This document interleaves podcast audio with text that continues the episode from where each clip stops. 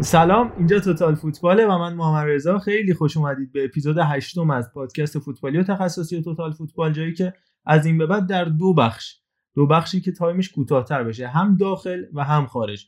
فوتبال رو بررسی می‌کنیم. بخش اول فوتبال اروپا و بخش دوم فوتبال کشورمون. در حوزه لیگ خلیج فارس رو در موردش صحبت می‌کنیم و یه مقدار متفاوت خواهد بود. از این به بعد هفته دو تا اپیزود میدیم. ولی مجموعا همون time خواهد شدش که قبلا بوده و حالا سعی می‌کنیم که کامپکتر راجع به موضوعات بیشتری صحبت بکنیم. ضمن اینکه در همین لحظه هم پرتغال رفت با آرژانتین به فینال رقابت های جام جهانی فوتسال صعود کرد. اما این اپیزود قرار بودش که ما یک دو تا از بچه دیگه هم کنارمون باشن که حالا به دلیل مشکلاتی که براشون پیش اومد باشون همراه نیستیم. من جمله علی محمودی آرش عزیز و یه مهمونی که قرار بود داشته باشیم راجع به رئال مادرید تخصصی و ویژه صحبت بکنیم. اما به خاطر مشکلاتی که به وجود اومد فقط با سهیل و علیرضا و عرفان همراه هستیم توی این اپیزود. خودم هم که اون کنار من را هستم.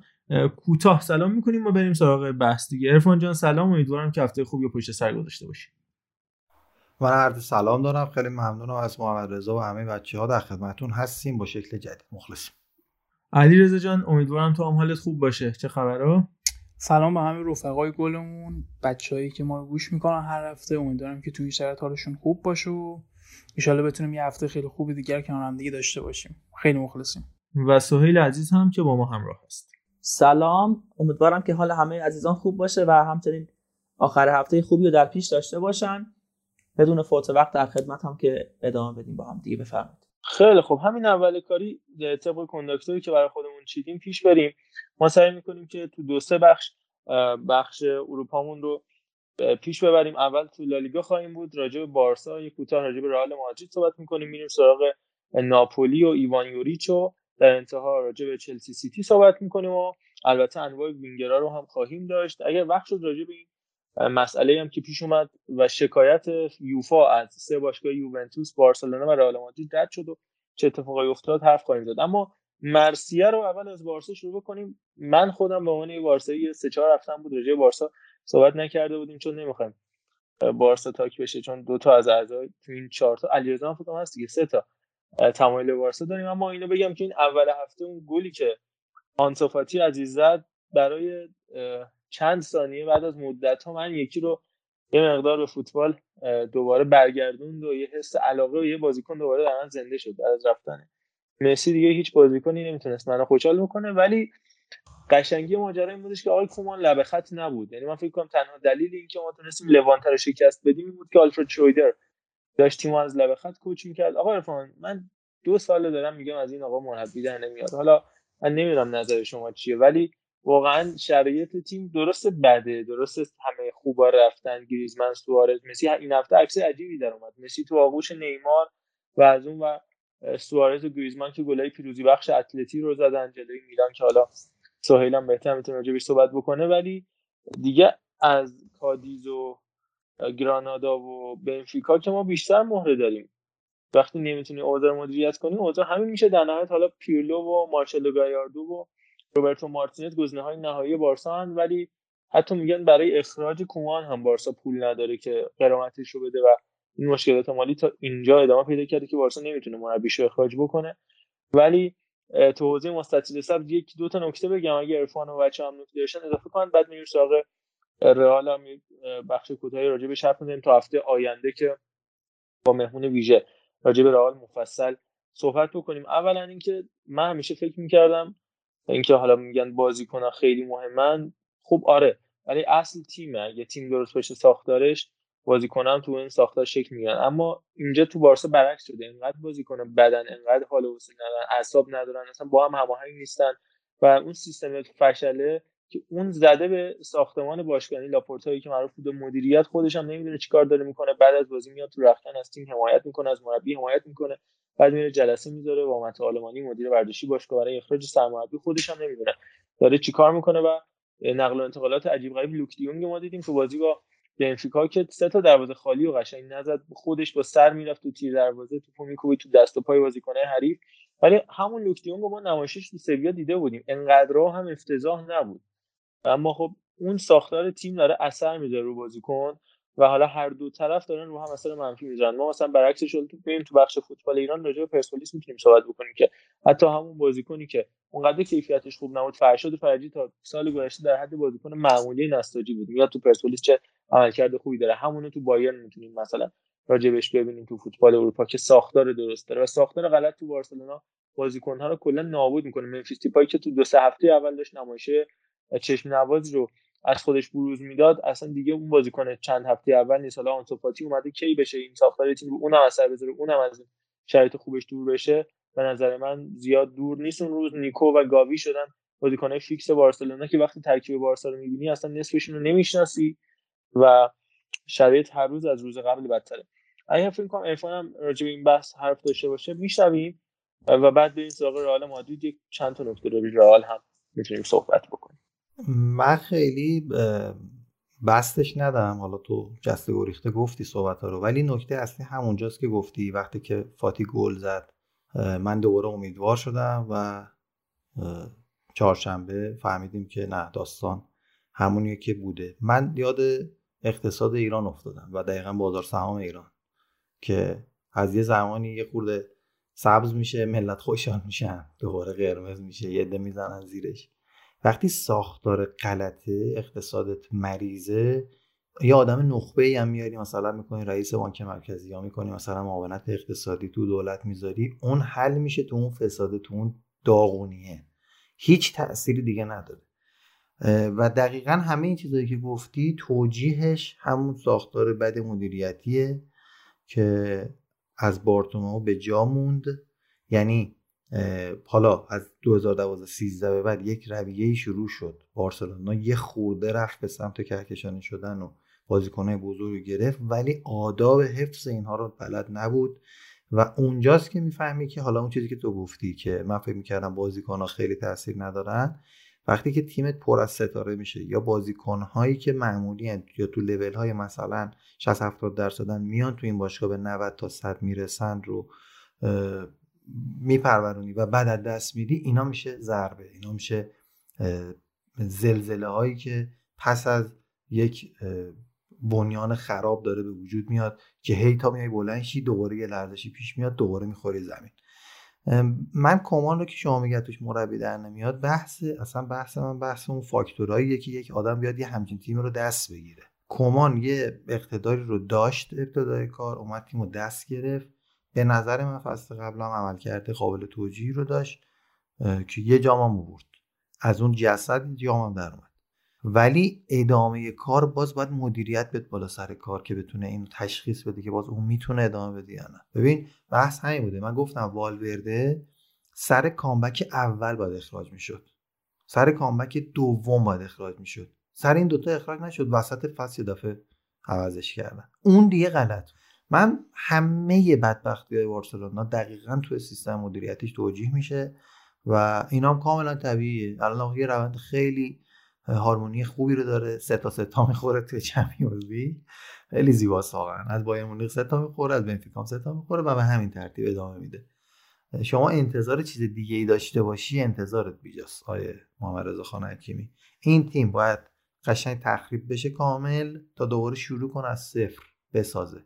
چون هنوز توی مود نفراتی که دست داده. به قول علی امیری می‌گفت باید بپذیری یه جا شکست و بپذیری یه جا که آقا بالاخره حالا سیستم خود ما هممون اشتباه کردیم حالا می‌خوایم دوباره شروع کنیم بسازیم. تا اینو نپذیره باشگاه همچنان دور سواری دلا دلا نمی‌شود. به نظر من اینجوریه. خیلی خوب. اینم راجع بارسلونا انقدر شرایط بحرانی که نمیشه اصلا چیزی گفت. و میگم نکته عجیب و غریب برای من در انتهای این بحث بارسلونا فقط اینو بگم. من یادم با یه همکلاسی داشتیم بغل دستی من بود آریان اونم خیلی بارسایی بودش اتفاقا الانم با هم در تماسیم یادم اون موقع من خیلی سرخی روبرتو رو دوست داشتم. از همون موقع اون میگفتش که روبرتو ازش بازیکن در نمیاد کاری نداریم.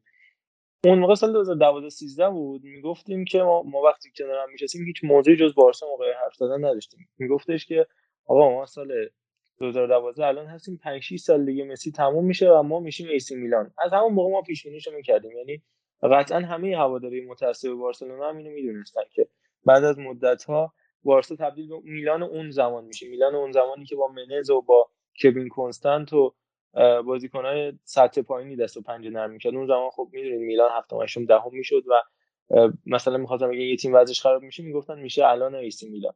و وقتی من می‌دونستم قطعا کادر مدیریتی اون زمان بارسا خیلی بهتر از من می‌دونست. من کی باشم که حالا بخوام اینو بگم. راجع به قهرمانی میلان و تعداد قهرمانی ها و اینا صحبت نمی‌کنم. منظورم حال روز اون زمان میلان. و از خودشون هم می‌دونستن و به طرز شگفت خودشون دامن زدن به اینکه نزدیکتر بشن به خراب شدن اوضاع نزدیکتر بشن به بحران و هیچ مدیریتی که صورت نگرفت که هیچ پولا عجیبتر و شدیدتر و افتضاحتر خرج شد و لحظه به لحظه و ذره به ذره و قدم به قدم نزدیکتر شدیم آخه جالبه که آخه ما رضا جان جالب همینجاست که ما همین دو سه سال پیش هم با هم دیگه صحبت می‌کردیم. بحث این بودش که همش می‌گفتیم که بار تیم رو مسیه یعنی میلاد هم اینو می‌گفت و من می‌گفتم که اشتباه می‌کنید. از سال 2015 16 به بعد با اومدن نیمار بار تیم فقط رو مسی نبود اتفاقا. کاملا یه تقسیم متوازنی انجام شده بود. یه بازی نیمار به دوش می‌کشید یه بازی اینیستا بود یه بازی خود سوارز بود یه بازی مسی بود و این تعادله باعث می‌شد که تیم نتیجه بگیره. کما اینکه یه بازی با رئال مسی نبود چهار تا فکر کنم زدیم. موزیر تاقه رو اینیستا زد و اصلا آب از آب تکون نمی‌خورد. اتفاقا ایراد اونجایی بودش که ما فکر کردیم که با داشتن یه سوپر استار یا دوتا سوپر استار مشکل حله. یعنی کار انجام میشه. که با رفتن نیمار دیدیم اینجوری نشد دیگه و میگم این خوبیش اینه که درس هم نگرفتن. بحث مدیریت خنگ اینه. که یعنی سوارز تو دادی که چی؟ مثلا پولش رو سیو بکنی خب قبل اون برات جام می آورد این پوله که بیشترش برمیگشتش که. بعد دادی به کی؟ دادی به رقیب. خب اون می‌گیره. همون جامی که تو می‌تونستی بگیری رو از چنگ در میاره دیگه. و به همین ترتیب. بعد حالا میری جلوتر میری لوتیانگو می‌گیری. این این چیز که تو داری میگی فکر نکن کمان به نظر خودش مثلا لوتیانگ بهترین بازی کنه چیزی دیگه گیرش نمیومد وقتی همه مصدومن. تو همین الان تیمو ببین دمبله هنوز وای نستاده. فکر کنم دیگه کلا به لقالا بپیونده کوتینیو هنوز سالم نشده. سالم حالا هر کی یه کسی که سالم باشه برای تو بود بتونی روش حساب بکنه این که این وضعیت باشگاه فشله هنوز ترکیب ثابت نداریم حالا این از مهاجمامونه دفاعمون هم درست حسابی نیستن. این اعصاب مثلا گارسیا این بچه بهش نمی‌خوره اینقدر قرمز بگیره اینقدر خشن کار بکنه. چند ما داره اخراج میشه. این داستان ها نیست. زیاد تو بارسایی شد دیگه الان بحثمون. به نظرم بگذریم. حالا بچه اگه نظری دارن بگذریم بریم توی برنامه خودمون. بارسا رو ولش کن. محمد رضا یکی دو سال ولش کن. شما از فینال تمام کرویفی باید ول می‌کردی دیگه. ول کن. بله, بله. دست شما درد نکنه. این فینال تمام کرویفی دست از سر ما بر نمیداره. خیلی خب اینم از بحث بارسا بیش از این میشه واسه یعنی کلا من می‌تونم خودم به شخصه 45 دقیقه یک ساعت راجعش صحبت کنم ولی دیگه همین اندازه کافیه. اما تو این هفته برای تیم های لالیگایی اتفاقای مختلفی افتاد. قبل از اینکه وارد بحث رئال بشیم بریم یه تیکه از آهنگ سرگیری مهدی احمدوند رو بشنویم که اوضاع این روزه این تیمو کامل وصل می‌کنه. برمیگردیم راجع به رئالم کوتاه صحبت دارم سرگیجه می‌گیرم. میسیقم میچرخه دورم. تو این روزا که تو همیشه من همینطورم همش دلشوره می‌گیرم. روزایی که از من دوری. روزایی که از تو دورم. همش خیلی خوب. اینا از این. اما رئال مادرید هم برخلاف اوضاعش تو لالیگا نمایش خوبی رو نداشت. رقابت لیگ قهرمانان هفته آینده مفصل راجع بهش حرف خواهیم زد. اما اینم بگیم دو سه تا نکته من راجع به رئال این روزها بگم و بعد بچه هم همراه میشیم راجع به رئال کوتاه صحبت می‌کنیم. اولا که کارلو آنچلوتی به طرز خارق العاده بلد تیم بسازه. یعنی رئال بیشتر از اینکه هر چیزی باشه تیمه. وقتی کاماوینگا میاد توی اون ساختار شکل می‌گیره. و خودش رو شبیه اون ظرفه می‌کنه. نکته اصلی رئال مادرید هم اینه.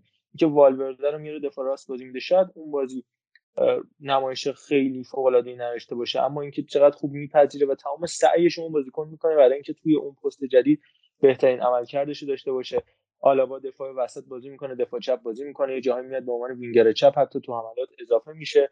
در نبود فرلان مندی همه بازیکن‌ها سعی می‌کنن که اون ضعف احساس نشه و احترام متقابل بین بازیکن‌ها. و تیم برقرار همون روحیه‌ای که بعد از رفتن جوزه مورینیو رئال مادرید بهش احتیاج داشت و فلورنتینو پرز تزریقش کرد و حالا بعد رفتن زینالدین زیدان هم همون رو نیاز داشت که از دفعه اول با اشتباه اووردن لوپتگی و بعد اخراجش اووردن سولاری زیدان نبودش حس شد. اما حالا با اومدن کارلو آنچلوتی آرامش توی تیم برقرار تیم بودن برقرار و اینکه چقدر بازیکن‌ها سعی می‌کنن پیشرفت کنن که ما اون نمونهش رو در وینیسیوس دیدیم خود کریم بنزما قد کافی خوب بود. توی یکی دو سال گذشته خوبتر هم شده. آمار بی‌نظیری که به ثبت رسونده بهترین شروع یه بازیکن توی تاریخ لالیگا با 8 گل و 7 پاس گل.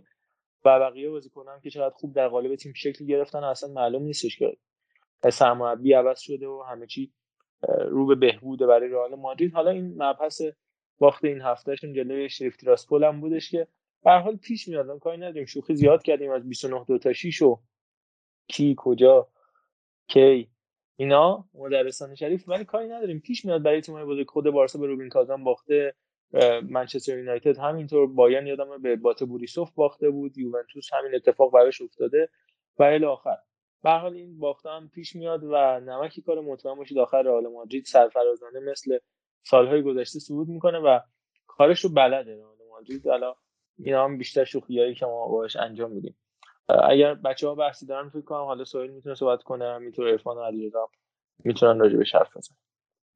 در مورد رئال فقط یه مقایسه که با وضعیت بارسا داشته باشی من فکر می‌کنم بهتر بود عمل کردش نسبت به بارسلونا. نمی‌خوام مقایسه کنم شرایط دو تیم رو خب ظاهرا و باطنا زمین تا آسمون فرق می‌کنه ولی نمایش رئال مقابل این تیم شریف تراسپول خیلی بهتر بود. حداقل 31 دونه شوت به سمت دروازه داشتن و 11 تا شوت چارچوب بود که اصلا گلر همین تیمه. بهترین بازیکن هفته شد. و من فکر می‌کنم به قول خودت همچین باختایی پیش میاد دیگه. ولی کن خب نمیشه از نمایش خوبشون هم به توی اون تقریبا 25 30 دقیقه پایانی غافل شد. خیلی خوب بازی کردن ولی دیگه توپاشون به اصطلاح تو گل نرفت و این شد که اگه بهمون می‌گفتن تا پایان هفته دوم رئال بارسا رئال مادرید و اینتر سر هم چهار امتیاز میارن ولی یه تیم مثل شریف تیراسپول 6 امتیاز و صدر نشین گروه شد برام خیلی جالب بود. اینکه رئال کلا سانتیاگو برنابو تو اروپا خیلی انگار براش بد هفت بازی آخرش توی سانتیاگو برنابو فقط یه برد به دست آورده و به آژاکس و زسکا و منتیتیو شریف هم باخته فقط گالاتاسرای برده تو این مدت. حتی با بروخه هم مساوی کرد آره من می‌خواستم فقط بگم که کارلو آنجلوتی خب فرقش با زیدان اینه که آنجلوتی یکی مثل زیدان رو پرورش داده و یک کوهیه در پشت بازیکن ها ما زیدان رو گفتیم به دلیل بحث فنی بازیکن ها طبیعتا سرشون رو میندازن پایین. ولی آنجلوتی به دلیل اون تجربه‌ای که داره و اینکه چهار تا تیم قهرمان کرده تو چهار تا کشور مختلف این حرف شنویه یک مدل دیگه یعنی اگر بخواد نقشه بازیکنی رو عوض بکنه قطعا اون آدم می‌دونه که این داره پیچش رو می‌بینه در حالی که اون مو رو می‌بینه. و من میگم رئال قهرمان این فصل به خاطر اینکه بازیشو خب دوتاشو دیدم من و این شناور بودنه این استفاده از تمام فضای زمین همین دخیل کردن مدافعان میانی و حتی کناری تو حمله حالا تو بحث وینگرا با سوهل راجع صحبت می‌کنیم یه خورده بیشتر اینا رو می‌بینی و کاملا آنجلوتی دستش بازه. بعد اسکلت رئال مادرید حفظ شده. خیلی ها سعی کردن بگن رفتن رونالدو نمی‌دونم بحرانی بود. هیچ ربطی واقعا نداشت. مهم استرکچر خط میانی یک تیمه که همشون هستن. این هافبکا مهمترین بخش داستانن. این یه موضوع. در مورد بحث باختن تیمای بزرگ به تیمای این چنین بینامونشان من همیشه یه احتمال واقعا سایت های شرط بندی و این چیزها رو میدم. چون احساس می‌کنم عدد رقمهایی که جابجا میشه بالای 500 میلیون یورو و ایناست. یعنی اینا را نجات میده فعل واقع در مسیرهای غیر رسمی از مشکلات مالی.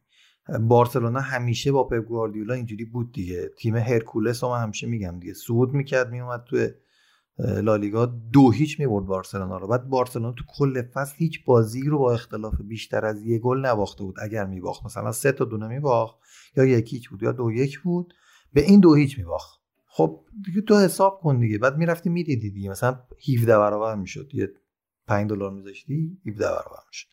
من احساس می‌کنم اینام هست. خیلی مشکوکه. خیلی مشکوکه. ولی خب حالا شاید هم واقعا پیش بیاد دیگه. سوهیل هم این نکته داره اضافه کنم قبلش من بگم که انگار که انتخاب شد طبق خبری که الان خوندم تو توییتر جرارد رومرو که پیرلو جایگزین اومان خواهد شد. من فقط یه بخشی از دروغ میگی؟ آندره پیرلو رو الان تو ذهنم اومد که این گفتش من متعلق به رئالم. همیشه تو قلب و روح هم بازیکن رئال بودم. توی پیراهن سفید خودم رو تصور می‌کردم دوستشم سانتیاگو برنابو بازی کنم که حیف شد که نتونستم هیچ وقت به آرزوم برسم. دروغ میگی راست میگی؟ واقعا دو سه تا از رسانه های رسمی بارسلونا نه به صورت رسمی ولی به صورت غیر رسمی اعلام کردن که تا فردا پیرلو سرمربی بارسا خواهد شد.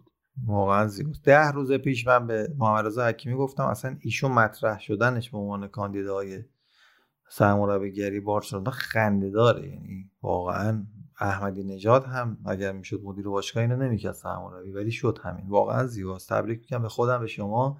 آقای پیلو سابقه سرمربیگریش واقعا زیباست.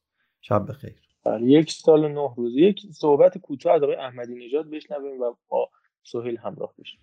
شما اگر سفر کنید به ایران در خیابون ها با مردم صحبت کنید. میگن تحریم چی هست اصلا؟ تحریم اصلا نمنده آدان گلفتی تحریم اصلا در ایران مفهوم نداره. در مورد رئال فقط می‌خواستم یه نکته بگم چون آقای ارچیزاده گفت که رئال مادرید اسکلش حفظ شده. اسکلتش چرا اسکلش؟ اسکلتش حفظ شده نمی‌دونم. دستش بازه با اینا ولی خب در واقع فکر نمی کنم اینجوری هم باشه دیگه. رفتن راموس و رافا واران دو تا بهترین مدافع های شاید قرن 21 به خودی خود ضربه بزرگی می‌زنه نداشتن مهاجم تقریبا جایگزین برای کریم بنزما. یکی از مشکلات دیگه این تیم بازیکنایی که فکر نمی کنم بتونن کل فصل بازی کنن. مثل کارواخال مثل مارکو آسنسیو که به هر دلیل متقاعد کننده یا متقاعد نکننده با انواع مصونیت مواجه میشن. خب اینا هم چیزایی هستن که رئال باشون دست و پنجه نرم می‌کنه به خصوص اینکه قرار بود امسال بازیکن بگیره و خب فقط ادو کاماوینگا رو این تیم جذب کرده و فکر نمی کنم بجز بحث مربی یعنی اینکه کارلتو خب مربی به شدت بزرگ و مثلا فوق العاده بارسا و رئال. شاید یه ذره حالا شبیه هم باشن اینجوری هم نیست که بارسا خب داره بازیکن جدیداشو میاره این جوونا رو ولی رئال هم همچین سن بازیکناش کم نیست و به مشکل می‌خوره. در همین سال و حتی سال آینده شما مودریچ رو ببین 30 سال کاسمیرو و کروس به مرز 30 و 31 اینجا باید ورود کنم در همین هین صحبت ها اولا داری چونه درازی می‌کنی مثل اون هفته این اسکله هم مثل همونا مثل اسکلته اینجوری اومده. ولی چیزه دور از شوخی کلا یه اصراری داری که دوتا مقوله ای که کاملا در تضاد با همن و هی که شبیه همن. استقلال پرسپولیس رو اینجوری گفتی و اینجوری میگی. من نمی‌دونم چه اصراری داری. رئال و بارسا شبیه همن. بعد اسکلت تیم از بین رفته بعد واران کاندیدا یکی از سوتی ترین مدافعان یکی دو سال اخیره. من کاملا مخالفم رافا. واران جز بهترین با... مدافعان شاید قرنه. بازی با سوت... بازی با سیتیش رو ببین که خب شما بجز بازی با سیتی کلی نمایش داشته. گوش کن. کیو گرفتن جاش؟ راموس رفته. راموس هفت ماه مصدوم بود. آلاوا رو گرفته جای واران. به مراتب بهتر از واران آلاوا. من واقعا مخالفم. این حالا به کنار. چی داری میگی مردم؟ اون توانمندی توانمندی فردی آلاوا رو شما ببینید یارو کاشته زن کل تیم اوتیشو میچرخونه. واران مدافع آخر باید کاشته زن باشه. خب راموس هم کاشته زن بود. مدافع آخر باید تیمو جمع کنه. خب عزیز من داری همین معید صحبت من صحبت شما. دارم میگم یه آدمی اومده در حد راموس. راموس شما راموس آلاوا رو در یک رنج قرار میدی؟ نه ولی میگم از واران خیلی بهتره. اصلا به هیچ عنوان. گوش کن. آخه چرا باید آلاوا از واران بهتر باشه. این چه معیاریه؟ چی؟ آقا من نظرمو دارم میگم. اسیر شدیم آقا نظرت که صد دوباره داره اون خوی اون تیم خاص داره میاد درت حلول می‌کنه. بعد نه همین مطلبی که. گفتی خط هافک رئال مادرید چرا سانسور می‌کنی عزیز من مودریچ پیره؟ والورده رو گرفته سی و شیش سالشه. چرا گوش پیش کن. گوش کن. والورده رو گرفته. الان کاماوینگا هم گرفته تیم رو کاملا داره با structure درستی می‌سازه. یعنی رفتن مودریچ پیش بینی شده در این تیم. بعد میگه آسنسیو کامل نیست. خب عرضم به خدمتت که آسنسیو می‌تونه یه نیمه بازی بکنه. وینیسیوس اصلا بازیکن خیلی معمولیه. اصلا بازیکن خوبی نیستش. خود گرت بیل احیا شده دوباره. اصلا مهم نیستش. ناچو میاد بازی می‌کنه. ارزم به خدمت. بازیکن زیاد داره تیم رئال مادرید. چی داری میگی؟ اگر که چهار تاشون هم مصدومن چهار تا جایگزین داره. الان صحبت آقای چیزا رو می‌ذاری من صحبت کنم بگم چرا ایشو کرایی چه بگو. کلا از این تیم دو تا دونه بازیکن رفته. بعد راموسی بذار که میگم 6 بگم، بازی نکرده. تیم تیم می‌گیری اصلا؟ داره. تیم جایگزین های مناسبی رو داره تیم رئال مادرید. الان واقعا نا- ناچو فرناندز و داوید آلابا جایگزین های مدافعانی هستن که این همه جام گرفتن بعد در یه سطح فوق العاده ای اصلا طرف نمی‌دونم جام جهانی گرفته یه اصلا مدافع فوق العاده ای بعد ناچو بیاد در جای اون بازی کنه؟ یعنی بگه من در حد اینم اصلی بازیکنی که وقتی که دوره بازیکنی تموم میشه در باشگاه رو باید ببندی. الان دوره فاران بیاری دیگه. نشده. من ببین من میگم. شما یه ذره دارید تعصبی نگاه می‌کنید چون که تعصب به کی؟ تعصب به کی و چی؟ من دارم الان دفاع می‌کنم از تیم رئال مادرید. به چی تعصب دارم؟ من گفتم شرایط بارسا و رئال به لحاظ بازیکنی خب مشابه همه. نگفتم که این از اون بهتره. میگم بازیکنهای رئال هم مثل بازیکنهای بارسا به مراتب مصدوم میشن خب؟ یعنی آسنسیو واقعا بازیکنی نیست که شما 6 ماه روش اه، بگی که من تاکید می‌کنم مصدوم نمیشه. چرا؟ چون واقعا است. مشکل بله اون مشکل بارسلونا و رئال اولین گامی که اولین مبحثی که بارسلونا داره بحث مصونیت بازیکناش نیست بحث نبودن و فروخته شدن بازیکنان. این اول تکلیفش رو روشن کن. بعد می‌رسیم حالا تازه به مصونیت. تو داری یه تیکه رو ایگنور می‌کنی میری از تیکه دوم شروع می‌کنی صحبت کردن. اصلا نمی‌تونی این دوتا رو با هم مقایسه کنی. بارسلونا کل اسکوادش هم باشه الان اندازی 70 درصد اسکواد رئال مادرید هم نمیشه. الان بارسا مسی رو از دست داده دیگه.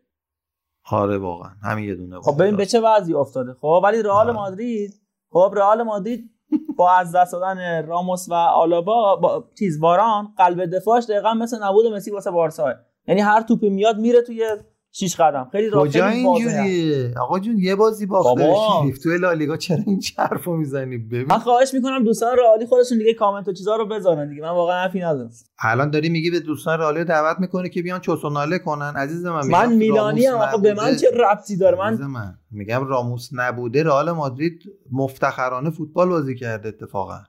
نبود اون رو پر کرده با بقیه بازیکنان داری چی میگی یعنی؟ آها آها بذار بذار حالا که بس به اینجا رسید رئالیا بیان نظر بدن. رئالیا بیان آره، نظر آره بدن. آقای آقای حکیمی آقا، شما خودت شما خودت که اصلا دیگه فوتبال رو زیرو کردی به قول اون دوستمون. بیا بیا خودت بگو. آقا نبود راموس و واران خب تأثیری که روی عملکرد خط دفاعی رئال گذاشته. خب بیا مقایسه کن با آلابا و ناچو فرناندز. حالا من شخصا ادر میلیتائو خیلی قبول دارم. خب واقعا مدافع با استعداد و آینده داریه. ولی اینکه خدا وکیل بیای بگی ناچو فرناندز و آلابا خب آلابا می‌تونه توی پست چپ یا حتی هافک دفاعی بازیکن خوبی باشه ولی قلب دفاع واقعا فکر نمی‌کنم براش به اون صورت در حد راموس باشه یارو تو بایر مونیخ بازی کرده و نتیجه داداش مشتبه شیری هم تو. پرسپولیس که بود دفاع راست بازی می‌کرد با اینکه دفاع وسط. این که حرفی نیست نه شلوغش نکن یه دقیقه بازی کرده شلوغش بایر نمی‌کنم، قربون مونیخ هم چشم. جز تاپ 5 باشگاه دنیاست بازی کرده و همه میشناسنش. الان تو هرچی داد بزنی که درست نه، نه،. داد نمی‌زنم به خدا. گوش کن گوش کن. رئال مادرید بازیکنش بالاخره یا مصدوم شده یا دست داده دیگه فروخته شده یا رفته یکی اومده خریدتش. بحث اینه که چجوری می‌تونه جایگزین براش ایجاد بکنه. همینجوری در خلال صحبتات داری از جایگزینا نام می‌بری. بعد منم صحبت های دو تا رئالی رو دارم میگم. همین ناچویی که داریم میگیم همیشه تو تستای سرعت خود باشگاه رئال مادرید بیشترین سرعت داره. و بازیکنه توانمندی داره. بعد باید ببینی که ساختار دفاعی چه بلایی سرش خواهد اومد. الان آقای آنجلوتی اومده که استاد ساختار دفاعی اینو می‌سازه و تیم رئال مادرید با موفقیت به کارش ادامه خواهد داد. این وسط ها طبیعتا یه سری تلفات هم خواهی داشت. دو تا بازی هم میبازی دو تا بازی هم ناهماهنگ خواهی بود ولی شکل می‌گیره. بحثی که بارسلونا داره اینه که اصلا امیدی وجود نداره که یکی بیاد بسازه. اگر کسی بیاد بسازه بازیکنی نداره که بخواد با اون بخواد بسازه. ببین اصلا نمی‌تونی مقایسه بکنی. خودت داری میگی آقا میلیتائو آلابا من میگم ناچو من میگم ارزم به خدمت که حتی لوکاس واسکت برای دفاع راست حتی خود کار بخواد اینا هر کدومشون یه نیمه هم برسن بازی بکنن. حالا اونجوری هم نیستش که مثل فاتی چهار بار عمل بکنن روی زانوشون که یا مثل چه می‌دونم لونگله و مثل پیکه اینجوری مصدوم میشن و دیگه نخنما شدن دیگه. اینا دارن داغون آقا طرف مچ پاشو شیو نکردن. هم چی شد؟ سه هفته سه ماه فکر کنم مصدوم شد. یعنی یه مچ پا رو با تیم بعد زد مصدوم شد. دیگه شما ببین آقا من هیچ هیچ حرفی ندارم. خب اصلا فاز ببین فاز کی بدبختره و اینا؟ حالا از اینا بگذریم. آقا من فقط یه نکته میگم دیگه تریبون دست. شما دیگه. آقای هرچیزا ببخشید. من فقط میگم که داوید آلاوا اصلا بازیکن مورد علاقه خودم هست. چرا؟ چون چپ پاه خب. ولی ولی هیچ جوره نمیشه. ادر میلیتائو ناچو فرناندز داوید آلاوا نمی‌دونم هر کس دیگه ای که می‌خوای اسم بری رو خب بذاری در حد دو نفری که من گفتم راموس و رافا واران. یعنی اصلا این نمیخوا هیچ جوره نمی‌خورن اینا. آقای عزیز من من نمی‌فهمم. تو چه اصراری داری که می‌خوای این همون یارو رو بیاری؟ هیچ هیچ هافبکی در دنیا مثل زین الدین زیدان نمیشه. رئال لیگ قهرمان نشد تو لالیگا یا تو Champions League. چرا چرا بچه مچه صحبت می‌کنی؟ میگم آقا رفتن اون دوتا. تموم شد. تو میگی جایگزین ندارن؟ تیم. بالاخره به روندش ادامه یه نکته چرا بچه‌ها. قلوغ می‌کنی؟ برادر. من. من راجع به عملکرد دفاعی که سویل میگه خب اصلا درست آقا مثلا راموس مثلا قهرمان جام جهانی. اما خب وقتی آلابا داره تو اتریش بازی می‌کنه تو نمی‌تونی مقایسه کنی که اون تیمش قهرمان جام جهانی شده. و اون ساختاری که بچه ها دارن میگن به نحویه که همونجوری که محمد گفت. یعنی یکی مثل فرجی امکان داره بیاد تو ساختار دفاعی پرسپولیس مثل کنان زادگان عمل کنه.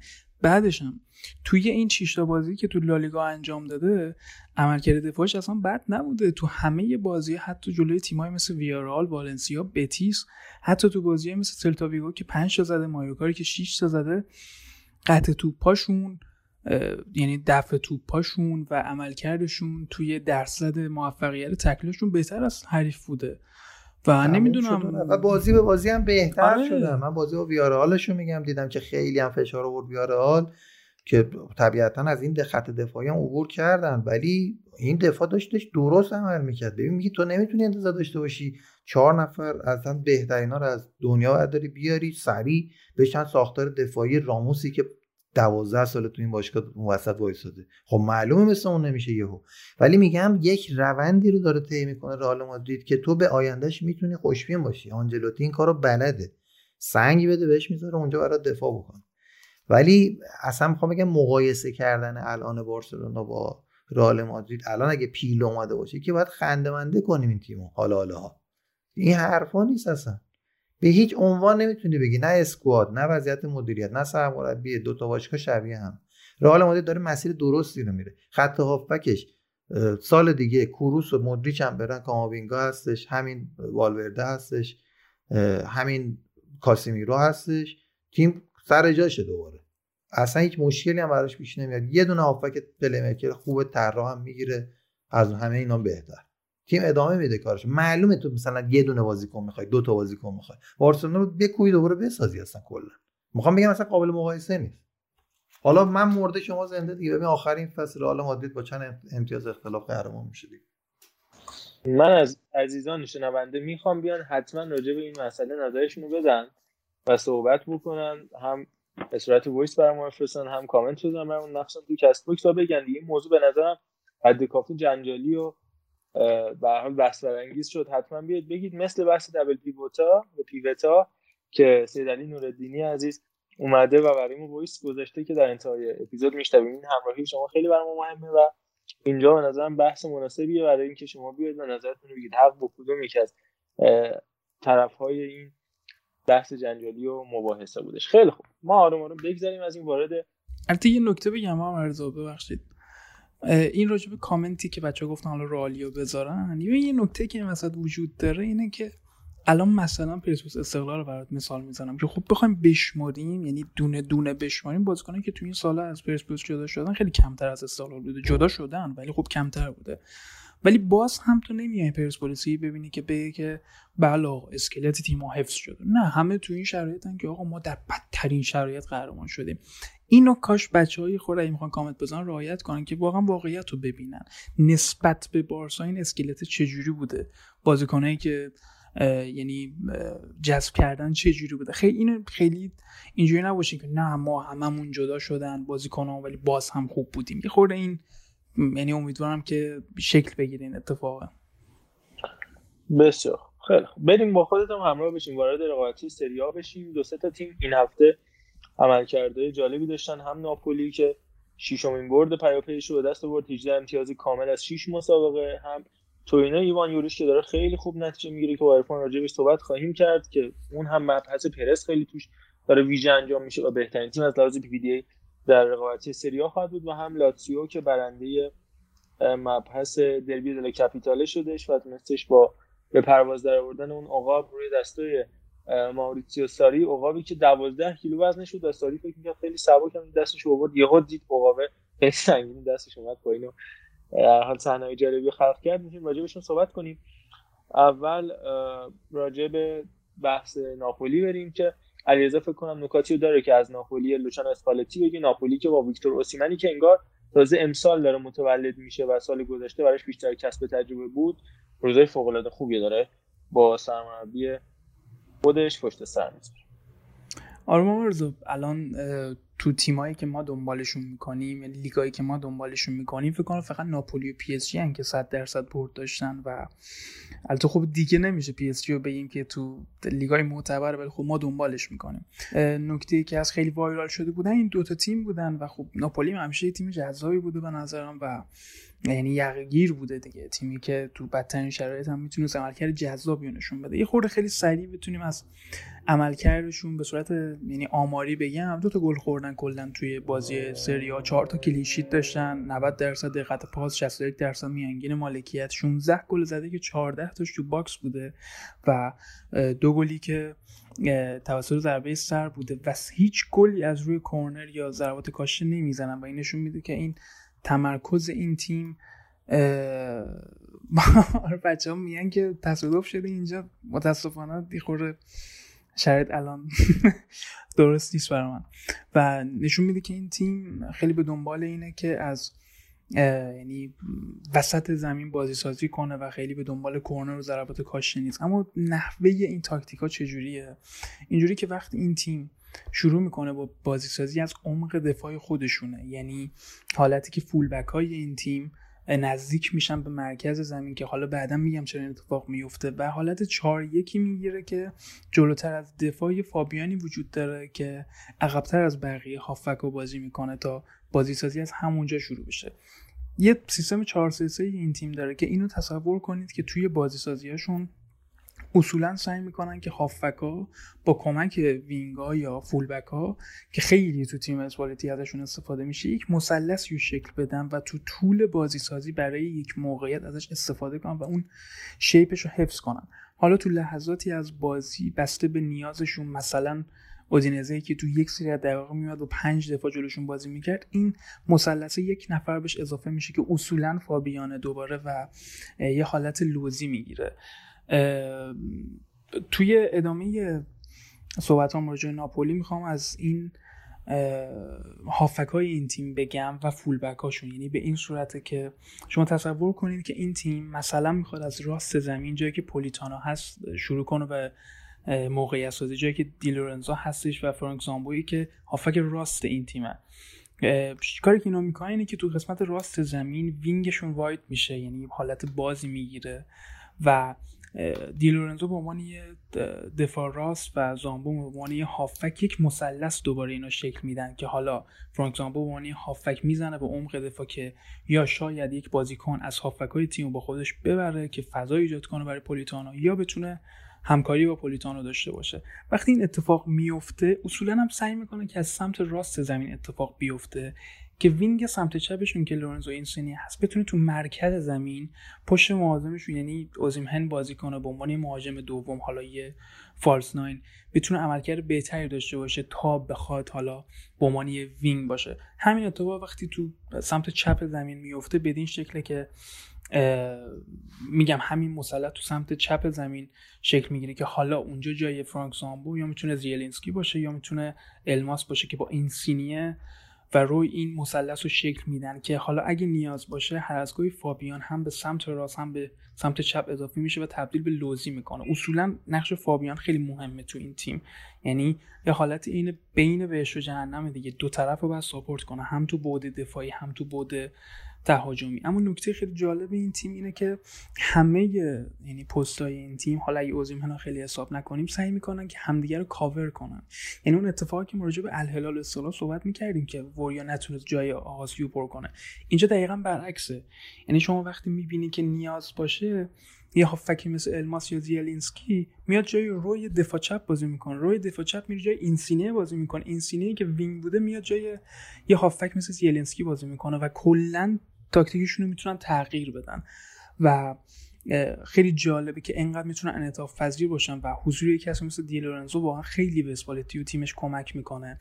چرا؟ چون اصولا خیلی این تیم تو تاکتیکاش سعی داره که از دفاع چپ و راست این شکل استفاده کنه که دیگه وایت بازی نکنن. یعنی تو همون پست خودشون نباشن. نزدیک بشن به مرکز زمین و بتونن این شرایط رو داشته باشن که مثلا وقتی می‌خوان حمله کنن وقتی این دوتا دفاع وارد میشن و تو مرکز زمین جلوتر از دفاع خودشون مثل کولیبالی قرار می‌گیرن این حالت به یعنی این شرایط رو برای هافکاشون حالا فابیان که نه فابیان خیلی توی حملاتشون شرکت نمی‌کنه که مثل الماسی که مثل ازیلینسکی این جرأت رو به خودشون میدن که تو حملات شرکت کنن. چون خیالشون راحته که پشت سرشون یه فابیانی هست که دوباره پشت سر اونها دفاع چپ راستاشون هستن و دوباره پشت اون دفاع چپ راستا یک یعنی دوتا دفاع وسطشون هستن که همین باعث شده که تو اوج هجومی بازی کردنشون و موقعیت زیادی که ایجاد می‌کنن کلا دو گل خورده باشن و موقعیت های زیادی نمیدن.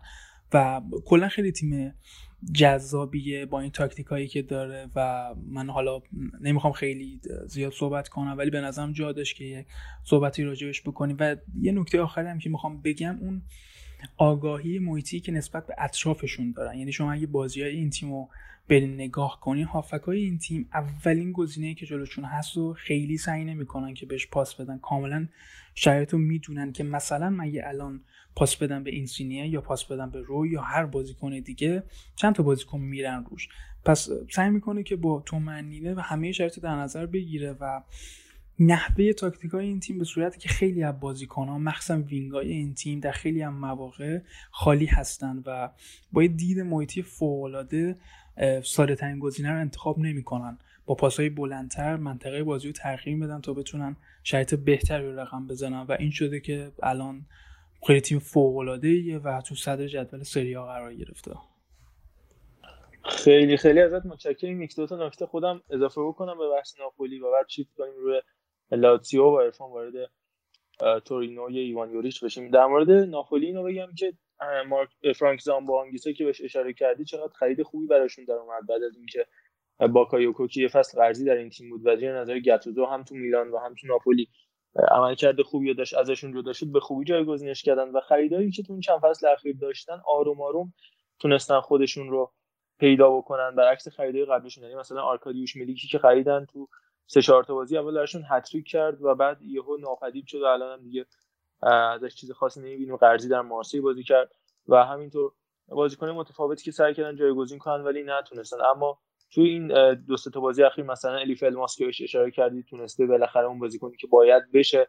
حالا مثلا آدم اونا زیاد نتونست براشون بدرخشه و بازیکنی که می‌خواستن نشد اما آنگیسا و الماس جزو بازیکنی بودن که خیلی خوب براشون تونستن کارو در بیارن. ضمن اینکه تو خط دروازه هم با داشتن ملت و اسپینا دو تا گزینه مطمئن رو دارن که در هر صورت می‌تونن کمکشون بکنن. اما آروم آروم بریم وارد ساری talk بشیم جای آرش واقعا خالیه. حالا هفته آینده که آرش اضافه شد امروز هم قرار بود باشه ولی خب داشتن مشکل شد و نتونست با ما همراه باشه. اما راجع به derby della Capitale هم صحبت بکنیم. ضمن اینکه لاتزیو ساری همین الان هم با دو گل از لوکوموتیو پیش افتاده با گلای باشیچ و پاتریچ. این الان که میگم راستی اینم بگم که الان ساعت 23 و 32 دقیقه هستش و در تاریخ پنجشنبه 8 مهر داریم به سر می‌بریم. ناپولی هم بگو که سه دو باخت به اسپارتاک آره ناپولی اولین باخت فصلش رو هم پشت سر گذاشت در خونه. در حالی که دقیقه یک و دقیقه 94 دو تا گلش زده بود. یعنی اول آخر با گل تموم که وسطش سه تا خورد.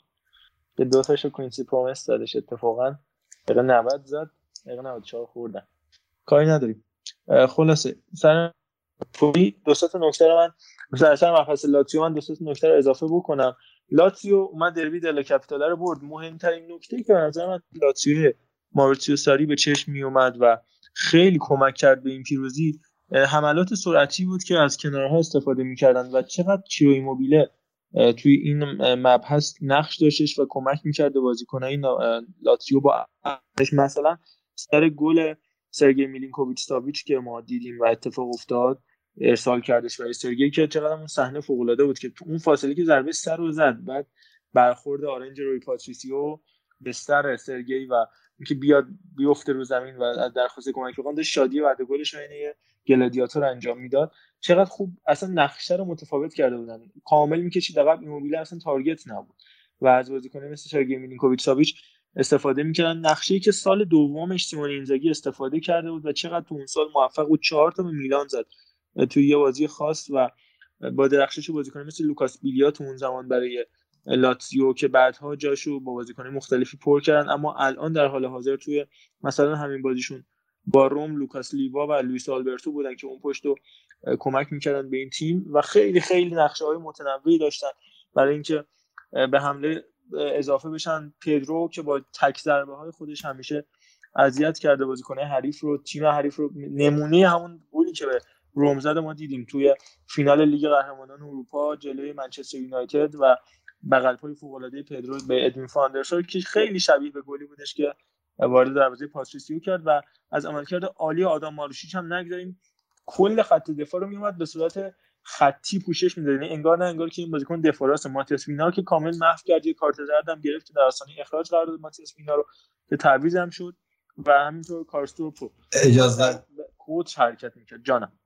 اینو باید در خلال صحبتت بگم. راجع پدرو و این بغل پای موافق زدنش با یک دوتا گلر باید بشینید صحبت بکنید. من با یک دوتا گلر درست حسابی فوتبالی صحبت کردم. چون همه سرمربیا و همه مهاجما میگن که آقا مخالف بزن تو بیا گل میشه یا می‌خوره به گله میره تو گل. اگر هم گل نشه کسی بهت ایراد نمی‌گیره. موافق زدن کار یه سری آدمای خاصه دوستان. پدرو این کارو بلده. خیلی بحث پیچیده اینو من حالا سر موقعش اشاره می‌کنم. ولی دقیقا اون گلی که تو فینال به ادوین فندسال زد و ادوین فقط یه حالتی شد. گلر قفل می‌کنه. یعنی می‌خواد بره که مخالف رو بگیره یه دفعه موافقش میاد همون وسط میمونه. یعنی فکر نکنید دروازه‌بان پچوله. فکرشو نمی‌کنه که قرار تو بیاد اونجا. و به همین گلی هم که زدش بازی با روم این سرش بحث زیاده. ببخشید. خواهش می‌کنم ضمن اینکه به کاسیاس هم اتفاقا موافق زده بود. تو اون بازی دو دوی که دنیال می‌زنه زیر تاق بعد بارسا دوی جلو میفته و بعد رونالدو بنزما گل می‌زنن بازی دو دو میشه. اون بازی هم یه بغل پای موافق به ایکر کاسیاس می‌زنه. یعنی سالیان سال پدرو داره موافق می‌زنه. پدرو فکر کنم یه تنها بازیکنی که هر جام تو فوتبال اروپا هست و می‌تونسته رو گرفتن یعنی لیگ اروپا لیگ قهرمانان و لیگ برتر و همینطور لالیگا و الی آخر جام باشگاه جهان و سوپر جام و اینا فقط سری ها رو هنوز نگرفته که البته بعیده بگیره با لاتسیو و قبلش هم کروم فقط این نکته رو در انتهای بحث اضافه بکنم که چقدر میاد. ماوریتسیو ساری به لاتسیو حالا بحث فنیشو با هم دیگه مرور کردیم. یکم بحث احساسی و جذابش انجام بدیم. چقدر میاد چقدر انگار تشنه این پیروزی بود و جوزه مورینیو که ما دو هفته پیش راجع به هزارمین بازیش رو برده دو یکیش مقابل ساسولو گل نجات بخش از شرابی زدیم. یه مقدار آخه ببین بازی دو هیچ عقبی. بعد دو یک میشه. نمی‌دونم دیدید یا نه. اون لحظه که با هواداری لاتزیو علامت سکوت رو نشون می‌داد و ساعتش نشون می‌داد. خب صبر کن هنوز دو یک الان وقتش نیست این کارو بکنی. آخر بازی اون عقابو میارن و قصه میشه و بعد بازی تموم شده. اون ور ساری داره با اون عقابه اون حرکات رو انجام میده. این ور اجازه مورینیو بازیکنان رو جمع کرده. لبه خط خیلی show off طور که خود استاد این کار گواردیولا که جلو دوربینا مثلا با کیمیش و استرلینگ و اینا. بعد 6 گل زدن به واتفورد داشت. استرلینگ و گوشمالی می‌داد. بازیکنان رو جمع کرده و بعدم که تو کنفرانس مطبوعاتیش از داور گلگی کردش. اگه بخوای داور گلگی کنی که به نظرم پاتریسیو باید اخراج می‌شد به خاطر اون کاری که با میلینکوویچ ساویچ کرد. این دوران این کارا گذشته های مورینیو. دیگه دیره برای یه کامنت هم اینجا بیام محمد رضا. همه چیزی گفتی درست بود راجع مورینیو ساری از نظر من. ولی نکته ای که داشت جزء معدود بازیایی بود که تیم مورینیو سوار بازی بود. یعنی هم مالکیت توپو داشت هم داشت فوتبال نمی‌دونم عجیب و جدیدی رو بازی می‌کرد به نظر خودم. حالا این احتمالا به خاطر نتیجه ای بودش که زود به دست اومد و جلو افتادش لاتسیو ولی کلا من خاطر ندارم که تیم مورینیو نزدیک 24 تا فکر می‌کنم که موقعیت ایجاد کرده بود که 5 6 تاش واقعا خطرناک من اصلا نکته این بازی بود که برعکس بودیم. معمولا تیم‌های ساری ساری بالی معروف به داشتن مالکیت بالا و تیم مورینیو به ضد حمله. این بازی دقیقا برعکس بود. اون ساری بودش که با ضد حملات و اضافه کردن مهاجم نوک به کناره ها کاری ضد حمله انجام می‌داد و مورینیو که تیم غالب بود ولی خب از فرصتش نتونست خوب استفاده بکنه. خیلی خوب. از بازی لاتزیو و روم هم خارج بشیم بریم سراغ ایوان یوریچ توی سری آخرین مبحثی که راجع به فوتبال ایتالیا صحبت می‌کنیم که اتفاقا از همون می‌خوایم نقب بزنیم به لیگ برتر انگلستان و چلسی و سیتی. دو تا سرمربی برجسته حال حاضر اروپا.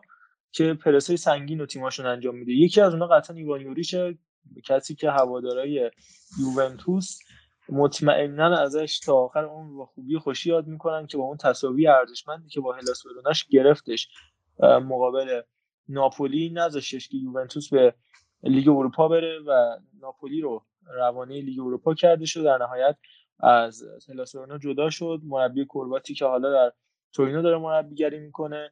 همونطور که می‌دونید کورواسی و ایتالیا مرز دریایی مشترک دارن و حتی خیلی از اصطلاحاشون هم مشترکه تو زبان کربات و ایتالیایی اتفاقات و اصطلاحات مشترک زیاد داریم. بخاطر همین مربیایی که از یوگسلاوی سابقا تو فوتبال ایتالیا زیاد دیده میشن.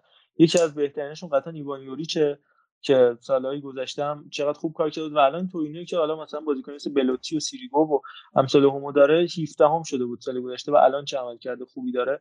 یکی از مهمترین ویژگیاشون هم PPDA دیگه که pass per defensive action ه که حالا عرفان می‌تونه بیشتر راجبش توضیح بده و عملکرد فوق العاده تورینو. ضمن اینکه این آمارهایی هم که ما میگیم از وبسایت Understat هستن. دقیقا. و یکی از معروف ترین هاشون هم که میهایلوویچه که ما داغدار هستیم همچنان به خاطر اون کاشته 98ش جدای از این حالا بحثایی که به لحاظ مناسبات دو تا کشور کرواسی و ایتالیا دارن و شباهتی که ایران و ایتالیا همیشه داره. ما میگیم نظر اخلاق و رفتار و غذا و خوراکمون و این چیزا شبیه ایتالیا هستیم. از نفوذ کروات در این دوتا کشور هم می‌تونیم به عنوان یک شباهت یاد بکنیم. که هم ایران کلا وام داره کروات ها هست هم الان دیگه می‌تونیم بگیم ایتالیا. خیلی بحث عجیبی ها که سرمربی الان تاثیرگذاری توی لیگ ایتالیا اهل کرواسی باشن که خودش شاخه بالاخره برای بحث مربیگری. اما راجع به سیستمی که داره بازی می‌کنه حالا یوریچ بحثی که هستش اینه که شاید فصل قبل با ورونا و این فصل با تورینو نتونه جام بیاره یا جزو چهار تا تیم باشه. ولی بحث این که تمام تیم بزرگ رو اذیت می‌کنه. اونم به خاطر ساختار پرسینگی که انجام میده. وقتی که ما حالا معرضان گفت فصل قبل ورونا اون فاکتور حالا پی پی دی ایش بیشترین بوده.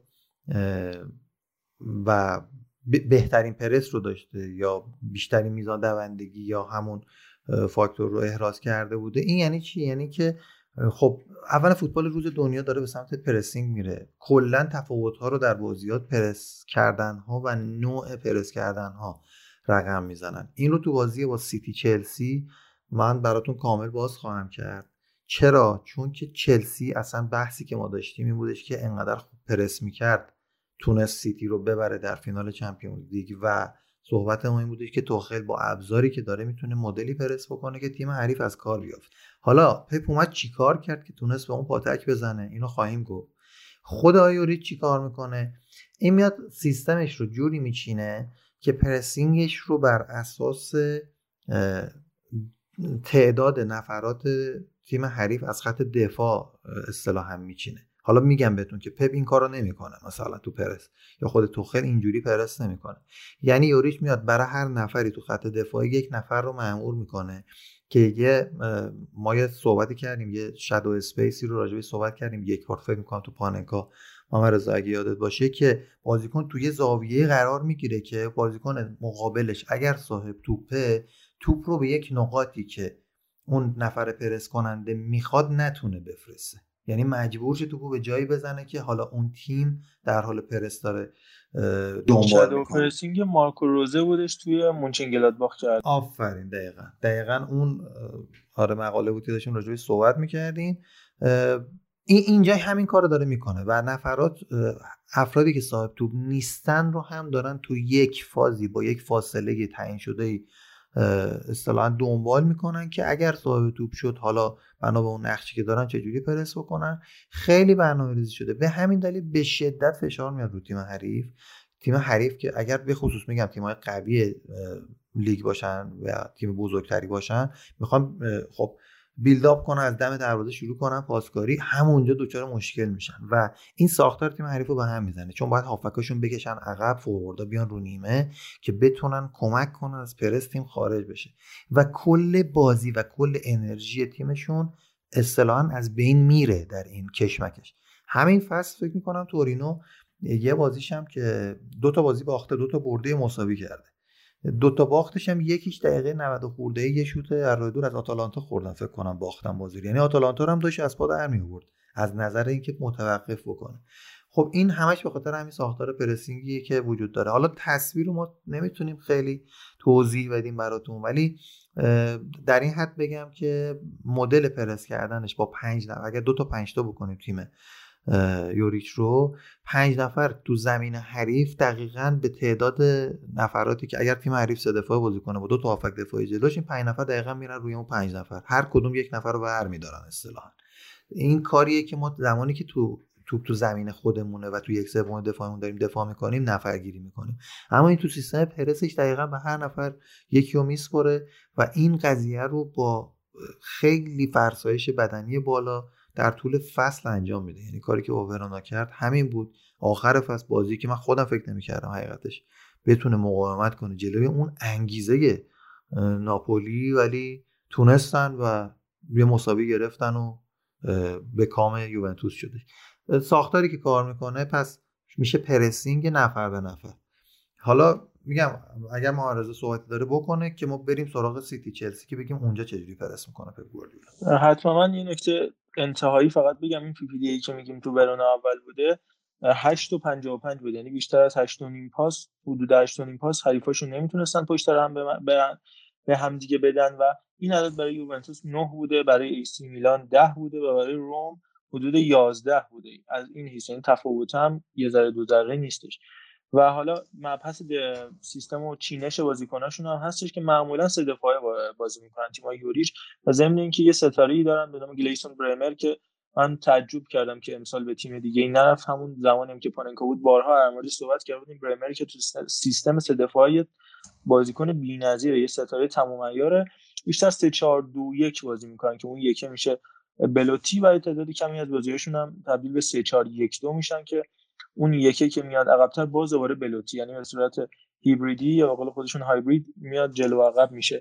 در این بازیکن امسال هم باز تورینو با پی پی دی ای 7 و 6 دهم بهترینه و باز این عدد برای روم حدود 10 و 7 دهم برای یوونتوس ماسیمیلیانو الگری که خیلی جالب توجهه که حدود 12 و باز هم همچنان از این حیث بهترینه. می‌تونیم یک کم یه چیزی از این بخش. آره یه چیزی اضافه بکنم. دقیقا ببین الان سیستمی که معرضا میگه من اینو حالا می‌خواستم تو بخش سیتی بگم. اصولا وقتی تیمی می‌خواد پرس بکنه از سیستم سه دفاعه باید استفاده بکنه. چرا؟ چون نفراتی که شما از نیمه و بعد از نیمه نیاز داری زیادن. نمی‌تونی چهار نفر عقب نگه داری و بخوای پرس بکنی. حالا بهش می‌رسیم و میگم که چه جوری پپ گواردیولا حتی گاهی اوقات داره با دو تا دفاع بازی می‌کنه.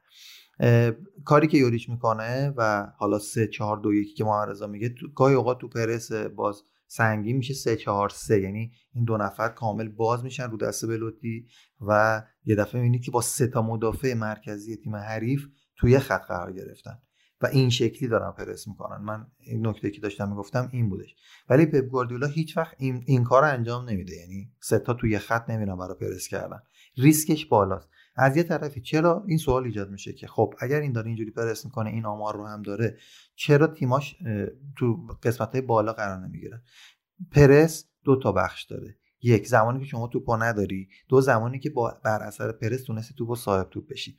حالا تیمایی مثل تورینو مثل هلاسورونا اون افرادی رو ندارن که شما وقتی صاحب توپ شدی اون رو تبدیل به موقعیت گل بکنن.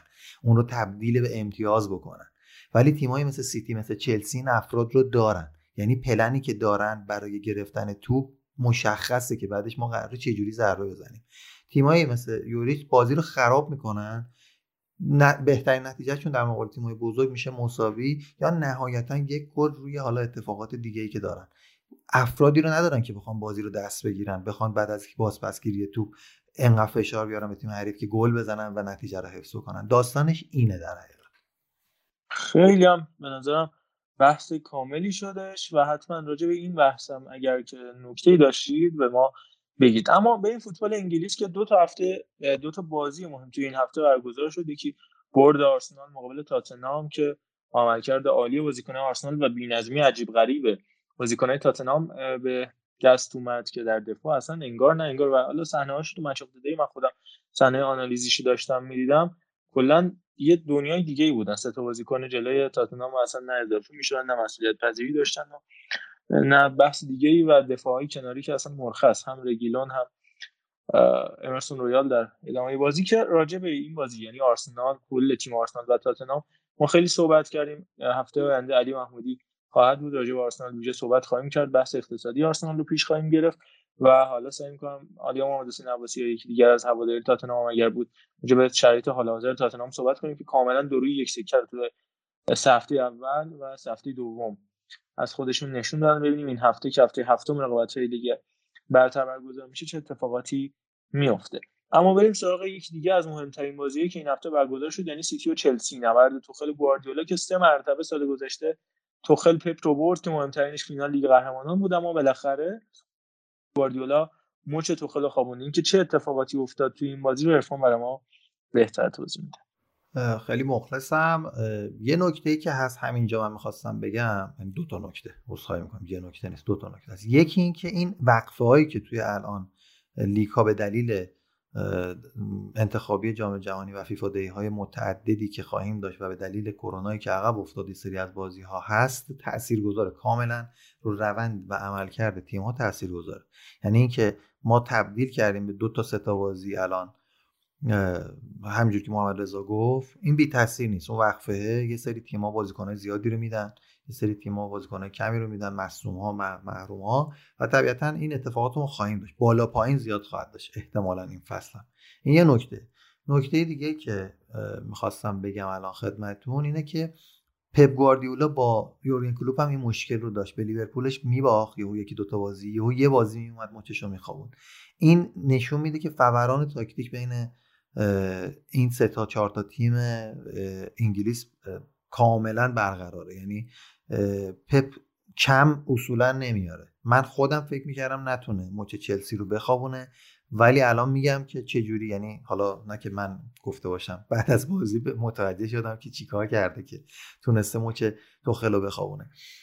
به نحوی ضربه زد به چلسی که خود توخل این کارو می‌کرد. یعنی اون خودش از همین طریق به تیمای حریف ضربه می‌زد. من وقتی squad چلسی رو دیدم که هم انگولو کانته بود هم جورجینیو بود هم کوواچیچ بود گفتم خب یقه سیتی رو بازم خواهد گرفت. یعنی line-up اول بازی اینا بودن. ترکیب همون ترکیب خیلی خفنه. فینال چمپیونز لیگ فقط روملو لوکاکو هم اضافه شده. بسیار ترسناکتر شده تیمش. ولی سیتی چی کار کرد؟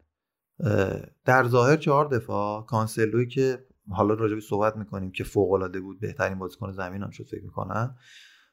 لاپورت دیاز و کایل واکر خب اینا چهار تا دفاع که میگم چهار تا دفاع نیست. سیستم سه دفاعه و دو دفاعه خواهد شد. هافبک دفاعی ها کیان؟ برناردو سیلوا رو اومده double pivot گذاشته کنار رودری. و ما اصلا من دیگه این نقش رو برای برناردو سیلوا متصور نبودم. فصل قبلی که دوباره این اتفاق افتاد که حالا گوندوگان جلوتر میره برناردو سیلوا عقب میومد و به همین ترتیب. ولی سه نفر جلو کیان؟ و اون نفر نوک. فودن رو دوباره گذاشته بود نوک پشت سرش و جلوی رودری و برناردو سیلوا. سه نفر ما کیان کوین دیبروین است ریاض محرزه و رحیم استرلینگ خب تفکری که ما داریم اینه که توپ رو قرار وسط زمین نگه داره تیم سیتی و حفظ توپ بکنه و بتونه مثل همیشه پپ گواردیولایی کار رو در بیاره. اما نه اینجوری نبود اصلا. بسیار تیم اومد بالا بازی کرد.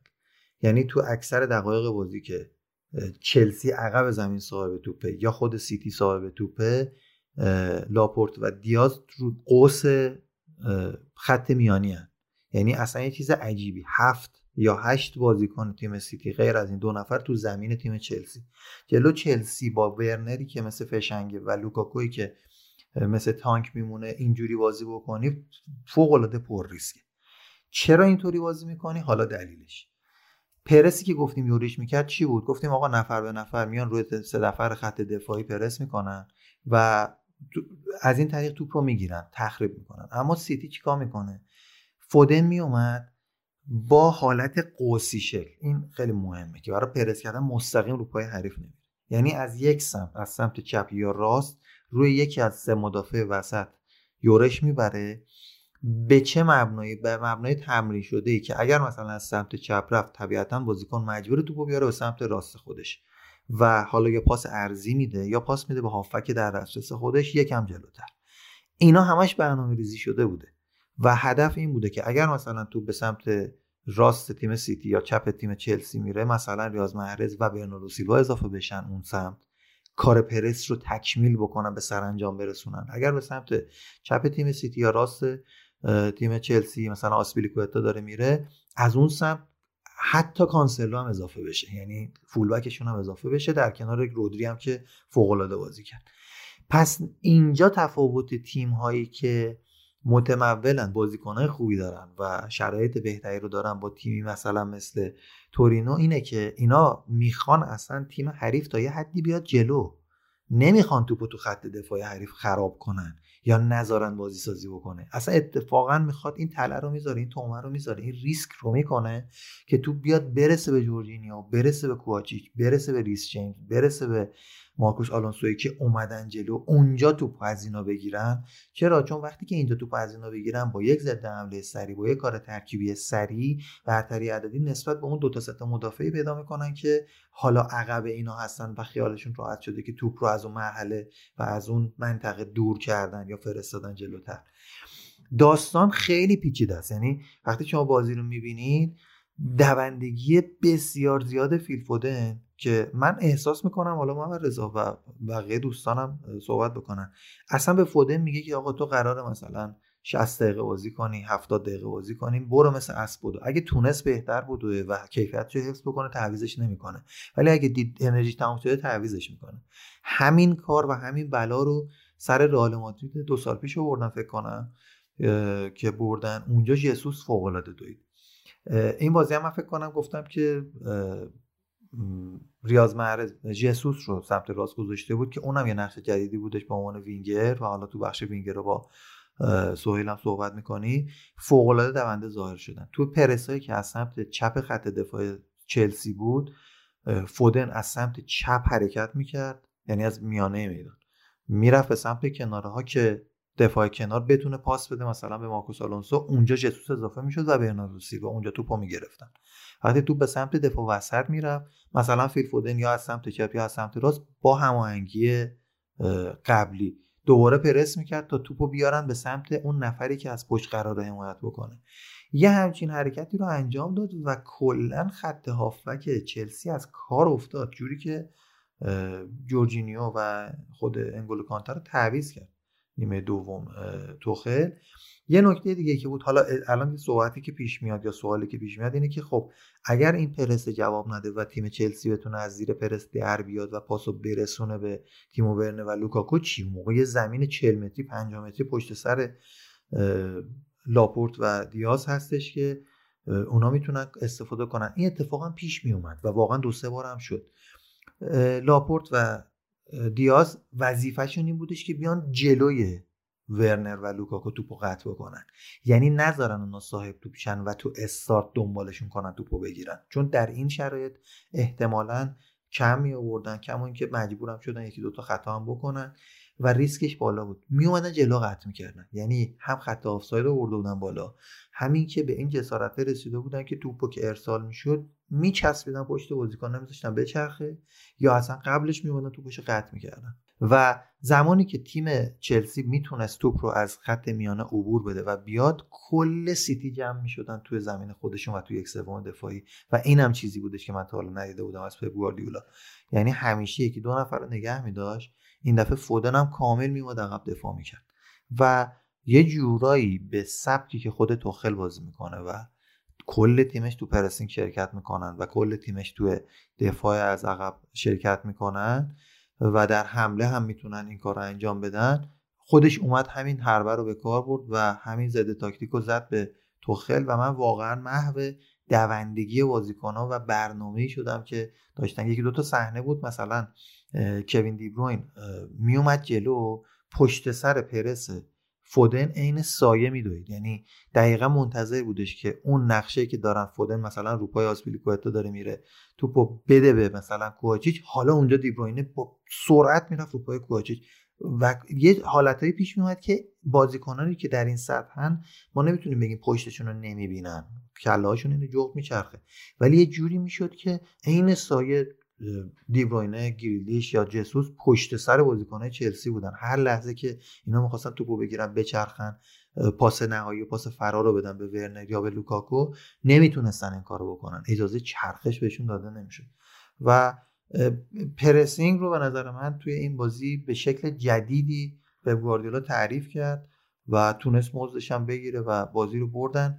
این بازی رو هر کسی که می‌دید یا دیده باشه اذعان می‌کنه که حق سیتی بود ببره. من حقیقتش خیلی از بازیهایی که پپ با این تیمای چقدر یا حتی مثلا خود لیورپول فصل قبل می‌برد می‌گفتم می‌تونست بازی مساوی باشه یا حتی سیتی نبره. ولی این بازی حق سیتی برد بود با این سیستمی که گفتم.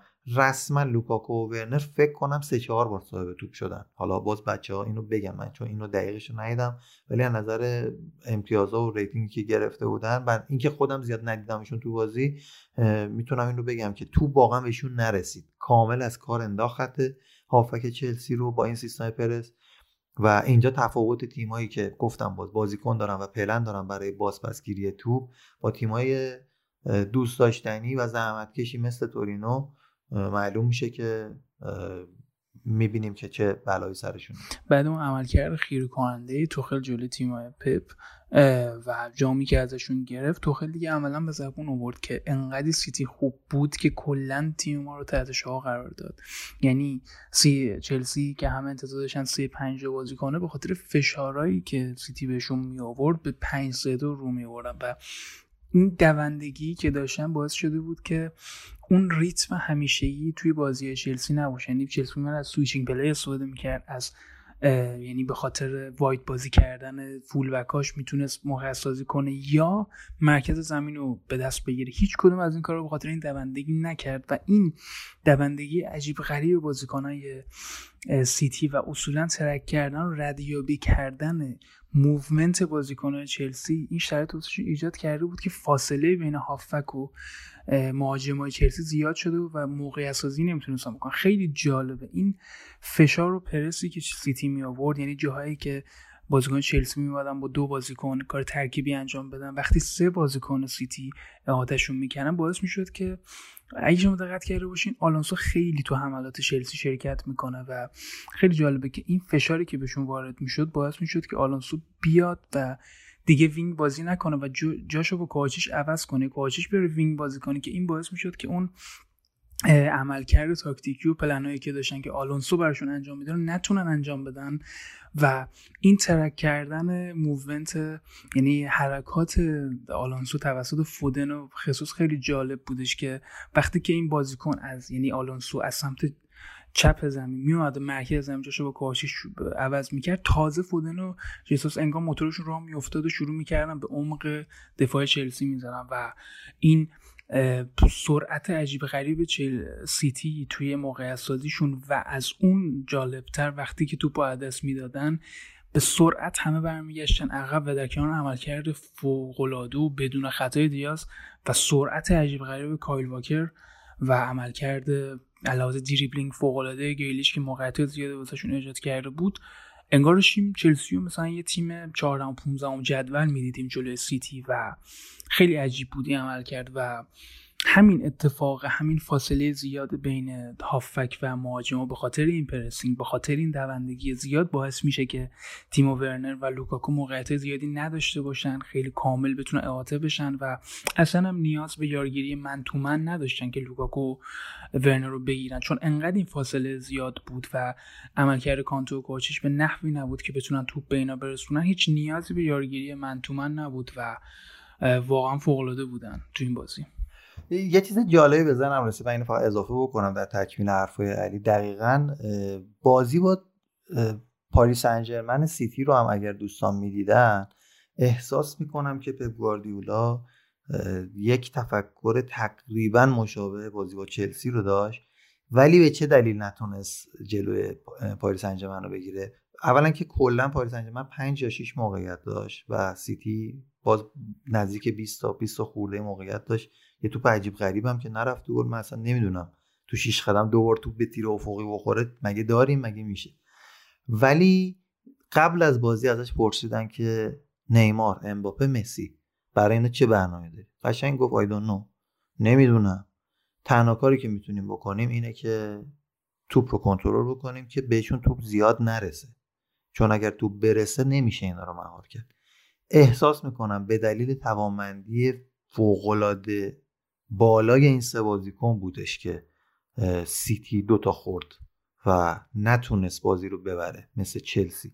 چون چلسی به اندازه پاریس سن ژرمن بازیکن توانمند در این حد نداشت. یعنی اینا سه تا رو نمی‌تونی جمعش بکنی. با دوتا رو یه فکر می‌تونی براش بکنی.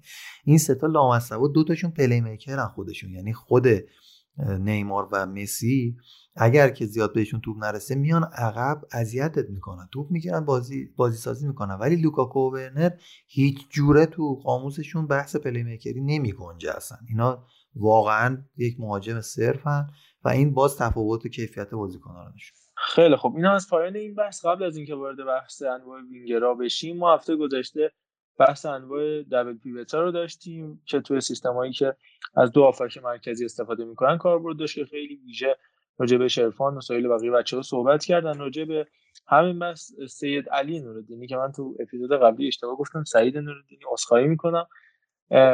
برای ما وایسی ارسال کرده نظرش در مورد بحث ما و همین مسئله گفته و در مورد زوج ایدالش صحبت کرده. ضمن اینکه اون رو میشنویم اینم بگیم که هفته بعد که بازی های ملی هست احتمالا برسیم برای خوندن کامنت ها که تو این چند هفته نخونیم راجع بهشون حرف نزدیم هفته آینده صورت کامل صحبت خواهیم کردش. بریم.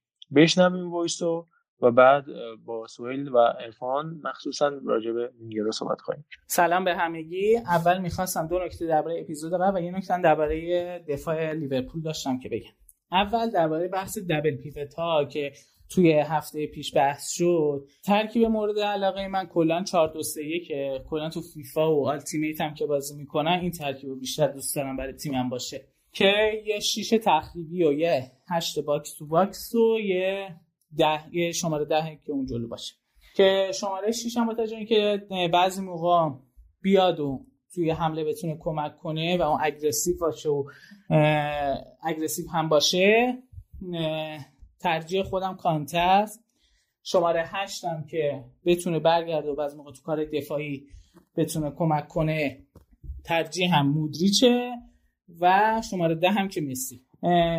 در مورد نکته دومم درباره لیگ داخلیه که به نظر من وزیری که وزیر ورزشه و مالک دو تیم استقلال و پرسپولیسه ممکنه که طرفدار قلبی یکی از این دو تیم باشه. ولی اینو تو کارش نمیاد اثر بده چون که با ترجمه آینده سیاسی و ورزشی که برای خودش می‌بینه نمی‌خواد که این برچسب روش باشه. و طبیعیه که داریم در وزیر ورزش داریم بحث می‌کنیم نه اینکه وزیر ارتباطات یعنی وزیر ارتباطات معلومه که با وزیر ورزش که مالک این دو تیم اوضاعش فرق داره. و برای همین اینو تو کار نمیاد اثر بده و تفاوت دو تیم به برانکو برمیگرده. برانکو اون اعتبار مربیگریش رو تا حدودی از دست داده بود. اومد پرسپولیس تا اون اعتباره رو دوباره به دست بیاره. و برای همین با نداری پرسپولیس و این حقوقای عقب مونده و ایناش هم ساخت تا اینکه اون کردیت یا اعتبار مربیگریش رو به دست بیاره و دوباره بشه اون مربی که توی حوزه خلیج فارس می‌تونه عالی کار کنه و بعدش که دیدیم رفتش به الاهلی و الان هم که اون و خوب اونجا داره کار می‌کنه. این و درباره استقلال همین نکته می‌تونست بیفته با استراماچونی ولی استراماچونی اون اعتبار مربی اینتر بودن رو داشت.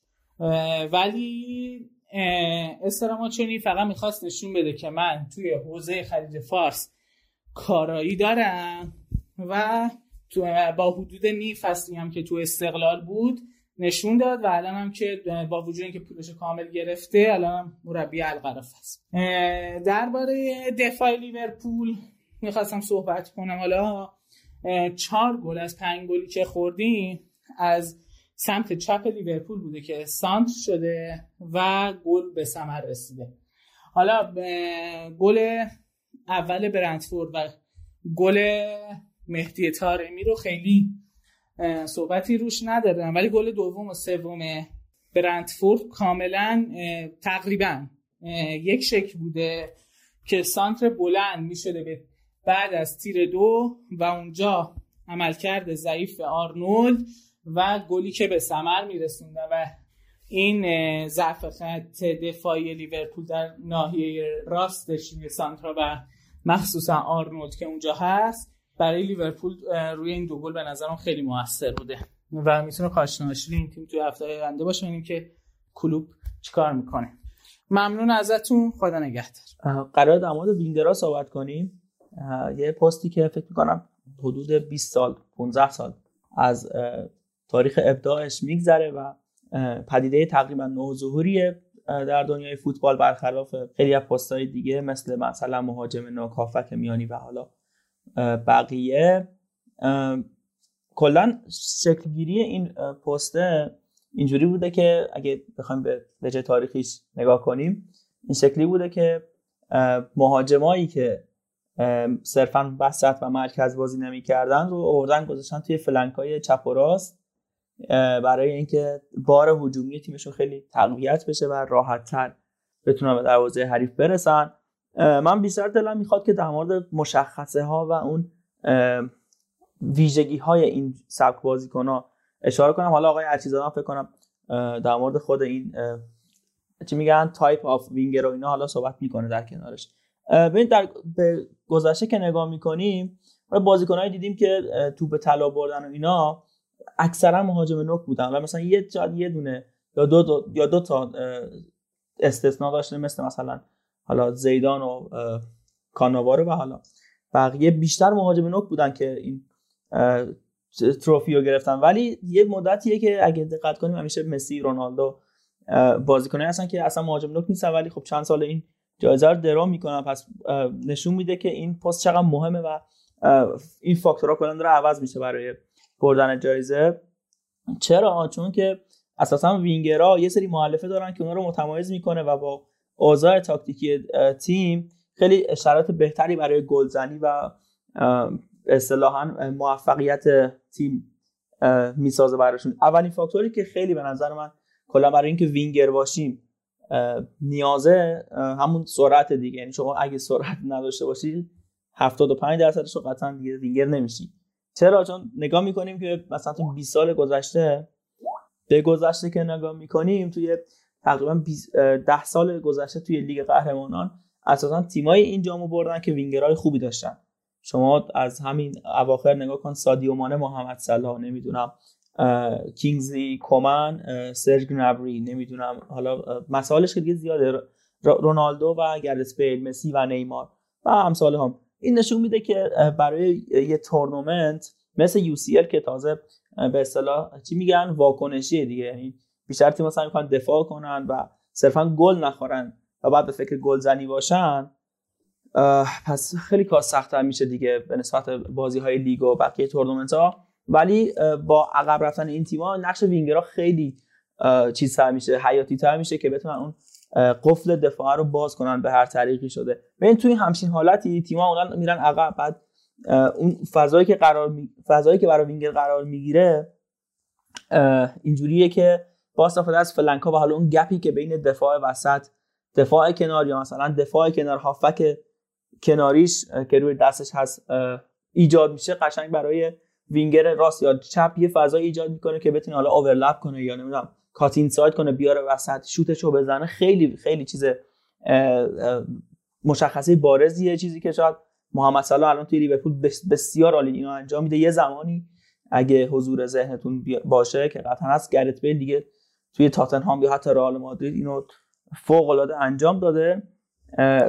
چیز دومش این چی میگن تاپیک دومش فرار از خط آفساید یعنی یه وینگرایی داریم که هم سو و هم راستا با دفاع آخری حالا آخرین بازیکنی که داریم توی خط دفاع حرکت می‌کنن. حالا یه ذره میان جلوتر یا عقبتر و با استفاده از پاسهای خیلی درست حسابی که هافبک ها برشون ایجاد می‌کنن می‌تونن تیم حریف رو کلا به زمین بزنن. این قش بازیکنان کلا سرعت فوق العاده ای دارن ولی در کنارش یه ویژگی باحالی که دارن اینه که یعنی باحال یعنی خیلی متمایز که زمان بندیشون خیلی درسته. یعنی بدنشون رو به یه صورتی قرار میدن که زاویه مناسبی برای فرار و دریافت توپ داشته باشه و کلا مدافع مستقیمشون رو چیز کنن دیگه سردرگم کنن نتونه بگیرتشون. چیز سومش مثال نکته سومش همون کاتین سایده که من خودم خیلی دوست دارم. ولی قبل از اینکه بخوام مورد سومو بگم می‌خوام آقای ارچیزاده صحبت کنه نظرش رو بگه چرا که نمی‌خوام خیلی مونولوگ بشه. آره دیدم داری تراکتوری هم میری جلو یه نفسی چاق کن یه آبی هم بخور. راجع به این نکته که الان سویل جان گفت یعنی دستبندی و اون نقشی که اصطلاحا وینگرا دارن یه حالتی هستش که قبل از استارت زدن ها یعنی قبل از شروع استارت ها مهاجمین اگر یعنی بخوایم استارت زدن مهاجم و مهاجم نوک و یک وینگر رو در نظر بگیریم اینجوریه. بیارید تو ذهنتون استارت هایی که آقا رونالدو اورجینال در رئال مادرید یا همین بارسلونا یا اینتر می‌زد از مرکز. ابتدا مهاجم را میافتاد استارت رو می‌زد مثلا میومد عقبتر از نیمه شروع می‌کرد بعد توپ انداخته می‌شد پشت دفاع میانی.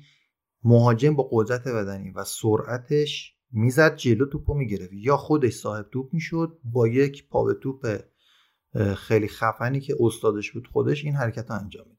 اما وینگرها چیکار می‌کنن؟ وینگرها تو عرض ابتدا شروع می‌کنن نرم دویدن برای بریدن خط آفساید اصطلاحا. بعد که نگاهشون هم به اون هافکیه که در کنارشون قرار داره به صورت مکمل یعنی مثلا اگر ما بخوایم 4 2 3 1 رو الان راجع به صحبت بکنیم که اون سه دوتا کناریاش میشن وینگرا. یا 4 3 3 رو بخوایم راجع صحبت بکنیم که مشخص وینگرا کدومن یه هافبک نزدیکشون هست. درسته؟ اون هافبک ها معمولا پاسای تو در رو میدن یا حالا کاتین سایدا رو بهشون میدن که این وینگرها اون اولش یه خورده تو عرض حرکت می‌کنن. خود اون کسی که صاحب توپه می‌فهمه الان می‌خواد استارت بزنه. پاس رو ارسال می‌کنه بعد اون استارتش رو می‌زنه. این اون زمانبندیه که مهمه. هم نفری که می‌خواد استارت بزنه هم کسی که می‌خواد پاس بده. و رایت بکنن که آفساید نشه. بعد شدت توپ یعنی پاس مهمه که زمانی که استارت می‌زنه بدون به کی داره پاس میده. اون آدم چه سرعتی داره کجا توپو بندازه عادت داره چه جوری با چه پای توپو کنترل بکنه همه اینا تاثیر گذاره از این طریق می‌تونن خط آفساید رو ببرن و بلای جون خط دفاع میشن. چرا؟ چون که اون مدافع مجبور رو به توپ بازی بکنه. وینگر داره پشت به توپ استارت می‌زنه. به همین دلیل اگر سرعتشون مساوی هم باشه یه گام عقب میمونه مدافع. این با این نقشی که الان سهیل راجبش گفتش که چه جوری اضافه میشن و استارت می‌زنن به داخل حالا اینترلب یا اوورلپ از بیرون میرن می‌کنن. خیلی ممنون. در ادامه همین مثال من اوبافامی مارتینز رو هم یادم میاد که استارت های خیلی درست حسابی داشت کمتر مدافعی می‌تونست مهارش کنه. البته که بهترین مثال رونالدو برزیلی بود. که اصلا نمونه ای نداشته. یکی از خوبی های حالا اینم بگم یکی از خوبی های این که من حرف می‌زنم دیگه لازم نیست گزینه X2 یا X4 رو توی تلگرام بزنید انقدر سریع صحبت می‌کنم. فکر کنم که لازم نشه. یه سه تا مورد دیگه میگم و سعی می‌کنم خیلی زیاد نشه این هست یکیش همین کات ساید یعنی اینکه بیشتر توی 4 3 3 ما میبینیمش. بیشتر حالا نسبت بقیه ترکیب ها اینه که تو کانال کناری زمین وقتی که وینگرا رو داریم سعی می‌کنن یک به یک مقابل مدافع حریفشون رو به سمت مرکز بردارن بیشتر تا اینکه مستقیم دریبلش کنن و توپو بیارن روی پای تخصصیشون برای اینکه حالا ضربه نهایی رو بزنن یا نمی‌دونم پاسشون رو بدن. توی 4 3 که عمده فعالیت اینجور وینگرها توی فلنکه دو تا هافبک هم همیشه نزدیک این وینگرها هستن. شما اگه بذار مثال بزنم. میلان و اگه یادتون بیاد فصل 2018 بود 17 بود. اصلا ما سوسو رو داشتیم سمت راست. بعد یا نیک فرانک کسیه بهش نزدیک می‌شد. بازیکن box to box نزدیکش بود که برای اینکه توپو ببره جلو و یه فضایی رو ایجاد کنه که مدافع روبروش متوجه نشه که از بین کسیه و سوسو کدوم رو انتخاب کنه. توی اون کنش و واکنش خیلی راحت تر جا میمونه. و اگه هم خیلی مدافع قلدری بود می‌تونستیم با یه دونه یک و دو یا یه, یه پاس حالا ترکیبی این مدافع رو خیلی راحت جا بذاری. امروزه مثالی که بازم من یادم میاد ترنت الکسان چیز بخشید محمد صلاح و حالا هافکی که نزدیکش بازی می‌کنه. توی بازی با برنتفورد همچین صحنه ای ما دیدیم که جردن هندرسون با محمد صلاح همین کار رو انجام داد و حاصل شد یه, یه چیپی هم زد انتهای همون صحنه که گلم نشد اتفاقا. فاکتور بعدیش وابستگی به فضاه که اینجور بازیکن ها گفتم اولشم کلا تیماشون به خاطر مشخصه ای که دارن لو بلاک با لو بلاک مواجه میشن. یعنی اینکه تیم حریف سعی می‌کنه بازی رو ببنده بازی رو کنه و فضا رو بگیره از این تیم و خیلی حالا پایین عقبتر بازی کنه. اونا توی این فضا سعی می‌کنن که خودشون رو بکشن کنار و جدا بشن از بازیکن مقابلشون. این باعث میشه که خیلی خطرناکتر بشن. ولی وقتی که حریف بخواد مهارشون کنه خب خیلی مشخصه که دیگه مدافع کناری مجبور از بین فضا و یار یا بازیکن فضا رو انتخاب کنه و بازیکن خب راحتتر جدا میشه. بزن یه مثال بزنم. مثلا کریم بنزمای خودمون دله الی ها یا روبرتو فیرمینوی که بیشتر یکی دو فصل پیش این کار انجام می‌داد که اصلا میگن creative forward حالا. ولی خب اینا هم جز وینگرها حساب میشن. چون که توانایی بازی توی چپ و راست دارن. یعنی میان از خط از مدافع آخر جدا میشن میان عقبتر و باعث میشن که وینگرها از سمت چپ و راست فضای خیلی بیشتری داشته باشن. یکی دیگه از مشخصه ها همون تمام کنندگیه که ما خیلی بیشتر این روزها این سالها توی وینگرها می‌بینیم که یکی از اون نکاتیه که نشون میده چقدر وینگرها پیشرفت کردن و این پست بهش توجه زیادی شده. وینگرهای این سیستم بازم خب وقتی که میگیم وینگر بیشتر منظورمون 4 3 دیگه توی اون سیستم. اگه دقت کنید رونالدو و مسی حتی محمد صلاحی که توی 150 تا بازی فکر کنم 100 گل زده اگه درست بگم. نماد بارز این مسئله است که وقتی این حجم از گلزنی رو می‌بینیم نشون میده که چقدر پیشرفت شده براش. امثال رونالدو و مسی که 60 و 70 تا سالانه می‌زدن. دلیلش هم همینه که یه پای, پای مثلا چپ یا راست تخصصی دارن برای شوت زنی و توانایی حرکت در عرض و شوت و از این چیزا دارن برای راحتی کار و دادن زاویه حالا بهتر به گل اینا معمولا سعی کات بدن به توپ. خیلی راحت تر دیگه براشون گلزنی فصل گذشته حالا اینم حیف نگم. سون هیونگ مین خیلی خوب این کار رو انجام می‌داد قشنگ. هم چپ بازی می‌کرد هم راست کلا این کارو انجام می‌داد. آره سالانه 60 تا 70 تا می‌زنن چیزا چی میگن؟ option آخرشون option نه. ویژگی آخرش اون سرزنی روی تیره داره که من خودم خیلی دقت می‌کنم به موضوع. مثلا سادیو مانه خیلی خوبه. هرچند که این روزا خیلی خوب نیست ولی خوب سرا رو می‌زنه. و بازیکنایی هستن دیگه. فکر کنم گل فینال یو سی الی که بایر مقابل پاریس بود چی بود؟ بازی رو برد. یکیچ برد. همون گل کینگزلی کومن اگه اشتباه نکنم. اونم مثل همین بود دیگه. آره کینگزلی کومن بود که وقتی که حالا بازیکن سمت راست مثلا اضافه میشه با یه سانت روی تیر دو بازیکنی که آزاد شده توی جناح مخالف میاد اضافه میشه به تیر دوم و پشت سر مهاجم نوک. قرار میگه ضربه سر رو می‌زنه. خب این این خیلی مقابل تیمایی که اتوبوسی بازی می‌کنن به اصطلاح من این چیزو دوست ندارم این اصطلاح ولی خیلی دفاع فشرده ای دارن توی سانترا و فضا. خیلی کمک می‌کنه. اوبامیانگ هم اگه یادتون باشه خدای خوب میزه اینا رو. و حالا دیگه زیاد صحبت نکنم. فقط من تشکر کنم واقعا از ستون نویس چی میگن طرفداری که رسانه طرفداری که من بخشی از این داستان رو از اونجا خو... یعنی مطالعه کرده بودم و بخشیش رو از اونجا الهام گرفتم. شاید بیشتر از الهام حتی و نباید زحمتی که کشیدن رو بدون تشکر گذاشت. آقا ارفان اگه نکته هست شما هم اضافه کنید. خیلی ممنونم ازت که اینا رو به صورت یک جا بیان کردی. صحبت که زیاد سر وینگر همه دوستانم قطعا می‌تونن صحبت کنن. ولی من می‌خواستم فارغ از اینکه بریم سراغ اینکه نفرات رو حالا بیایم بگیم معرفی بکنیم این رو باز خود بچه ها می‌تونن یعنی شنونده ها می‌تونن بیان بگن که آقا به نظرشون بهترین وینگر چپ و راستی که تو ذهنشون دارن مثل همون دبل پیوت های هافبک ها کیا هستن و اینو به ما بگن. این حتما می‌تونه یک چیز خوبی باشه سوال خوبی باشه. من می‌خوام یه خورده برم ریشه تر از اون اول اول داستان که وینگرها چه جوری به وجود اومدن رو یه تیکه فقط بگم. اینجوری نیستش که وینگر وجود نداشته. با این عنوان و با این استراکچری که الان هستش وجود نداشته. وگرنه من خاطرم هست. دقیقا صحبت های آقای ناصر ابراهیمی رو که می‌گفت تیم ملی ایران اوایل دهه 90 عواستش میشه گفت. ناصر محمدخانی حمید علی دوستی عبدالعلی چنگیز. دقیقا سیستم که ایران بازی می‌کرد 4 3 بود و اینها وینگر بودن واقعا.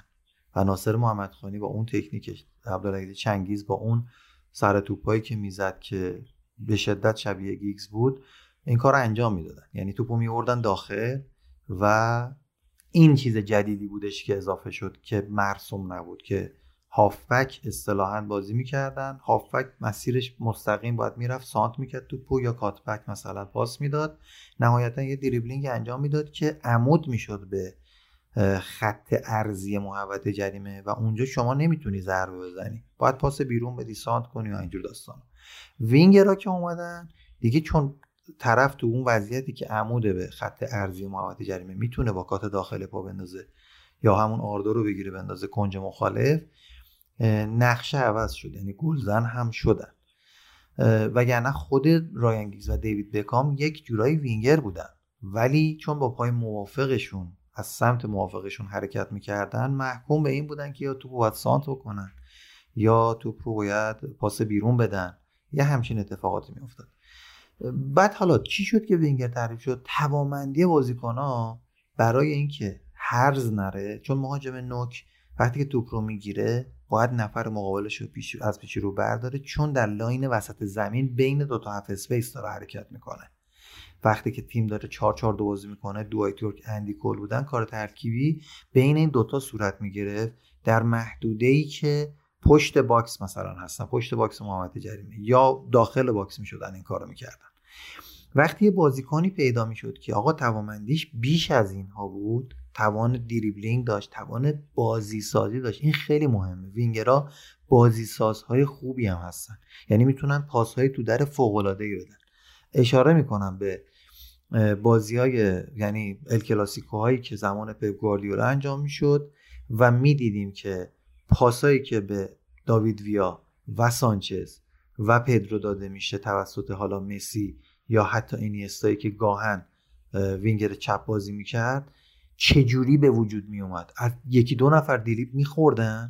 بعد همه تو حال هوای این بودن که آقا این دریبل رو که جمع کنی یهو یه پاس 40 متری می‌داد مثلا قطری. یعنی از سمت چپ یه دفعه پاس میومد قطری زیر پای به سمت پدرو می‌کرد تو گل. یا داوید بیا به سمت چپ مسی از سمت راست مینداخت برای چپ پاس رو زمین اون می‌کرد تو گل. خب این توامندی توامندی نبودش که یه مهاجم نوک داشته باشه. و خاصیت و اخلاقی هم نیستش که مهاجم نوک داشته باشه. یعنی یه کسی مثل رونالدویی که حالا ما مثالش رو زدیم یا روبرتو باجو یا خود کریستیان رونالدو وقتی نوک بازی می‌کنه کسایی نیستن که توپو بگیرن خیلی پاس بدن.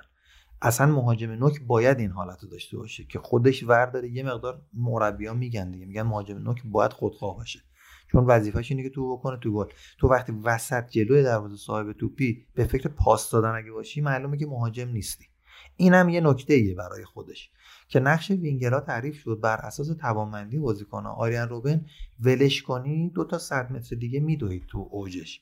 خب اینو میاره می‌ذاره وینگر راست که دیدید دیگه چیکار می‌کنه دیگه. میره دور می‌زنه دفاع رو بعد دوره میاره توپو وسط. یعنی یه خورده دوره رو به عقب باید برگرده که زاویهش باز شه بعد توپ رو بندازه کنج مخالف. همین کارو مثلا تیری آنری توی آرسنالش انجام می‌داد. با اینکه مهاجم نوک فوق العاده بود میومد چپ. دریبل می‌زد مدافع رو هم یه نگاهی بهش می‌کرد تمسخرآمیز بعد می آورد وسط توپ رو می‌کرد تو گل. الان امباپه این کارو می‌کنه. امباپه رو من شما می‌تونی ببندیش. باید بره بازی کنه این کار انجام بده دیگه. حالا ادن هازارد دی ماریا بچه ها میگن دقیقا همینه. پس توانمندی بازیکن ها بود که باید بهشون شما فضای بیشتری رو می‌دادید.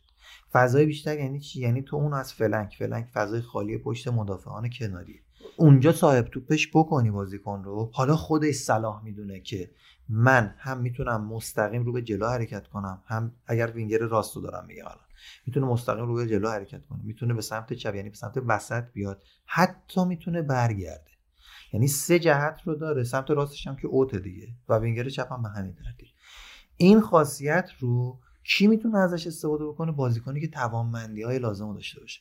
حالا مثالی که زدش با سهیل گلی که فکر می‌کنم به پورتو یکی از گلایی که زدن هندرسون با صلاح اومدن کار ترکیبی کردن. اینجا وینگر نرفت جلو. وینگر مون پاسو داد. هندرسون از پشتش overlap کرد. سانتر رو انجام داد. توپ رفت گل. یعنی اونور سر رو یکی دیگه زد رفت گل. وینگر اینجا صلاح می‌دونه تشخیص میده که خودش نره جلو. برگرد رو به عقب پاس رو بده به هافبکی که کنارش هستش.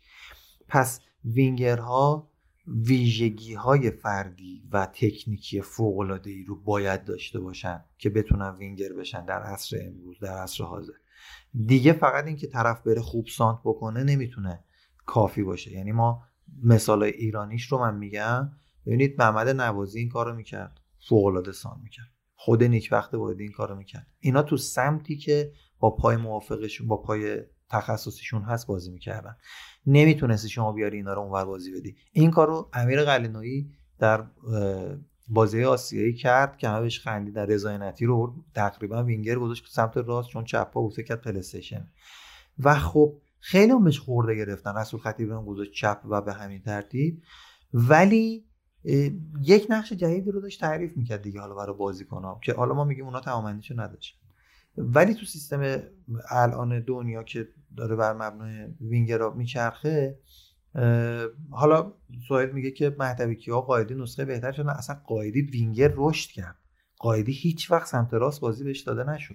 چون به دلیل همون سرعتی که گفتی داره و تکنیکی که داره اصلا خود استراماتوری خود علی منصوریان آوردن چپ بهش بازی دادن که بتونه بیاره وسط کار رو انجام بده. مهدوی کیا هم هیچ وقت چپ بازی نکرد که این کار رو انجام بده. ولی می‌خوام همینو بگم.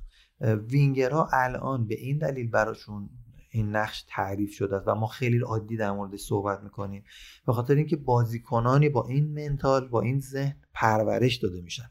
یعنی وقتی یه کسی مثل لیونل مسی یه کسی مثل نیماره دیگه از مدرسه فوتبال می‌بینن این آدم توامندی های زیادی داره. هم پاس خوب میده هم گل خوب می‌زنه هم دریبلینگش خوبه هم سرعتش خوبه. اینو تو نمی‌تونی بذاری هافبک. هافبک وسط فقط. نمی‌تونی بذاری مهاجم. اینو باید ببری wing که تمام این نقشا که الان گفتم رو بتونه انجام بده.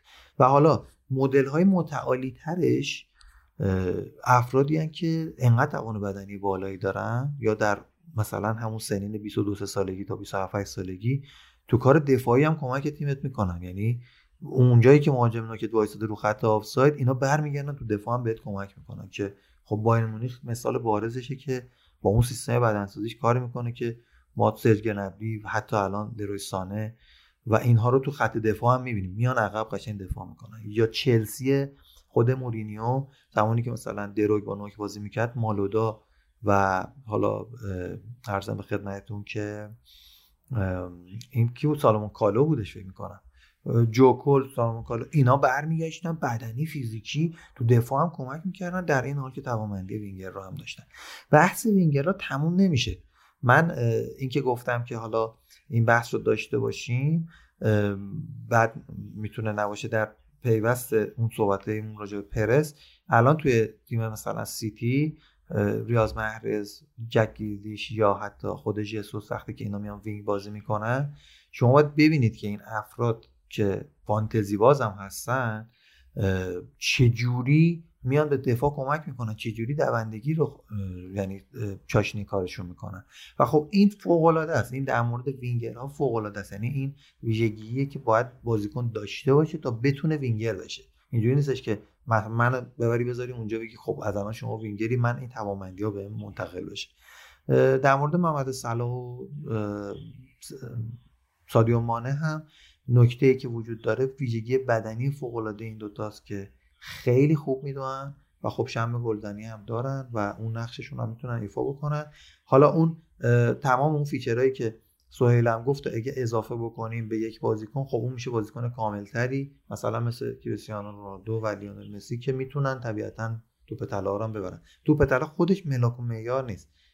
ولی به دلیل این شرایطی که الان گفتیم اصلا ناخداگاه میره سمت وینگرا. چون اونا تو شرایط بهتری نظر گلزنی و دادن پاس گل قرار می‌گیرن و می‌تونن بازیکنهای کامل تری باشن اصطلاحا. من خیلی عذرخواهی می‌کنم بیشتر از سوال حرف فکر کنم. خیلی خوب. دمتون گرم. بچه ها ممنونم از همه صحبتاتون.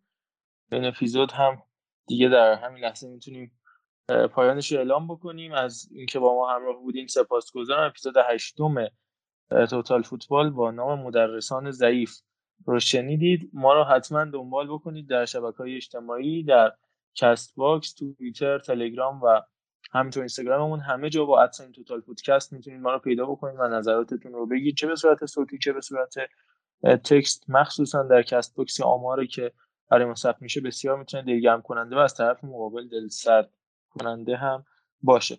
من همینجا تو کیفیت صدام بسیار از شما عذرخواهی می‌کنم. نمی‌دونم چرا فقط دو دقیقه از همه حرفای من به صورت با کیفیت مطلوب ضبط شده بود و احتمالا بقیه صحبت من رو با صدای بسیار بسیار بد شنیدید و من از همینجا ازتون معذرت می‌خوام. بلد نبودم. نمی‌دونم داشتم ضبط می‌کردم انگار دستم به چیزی خورده که نباید میخورده.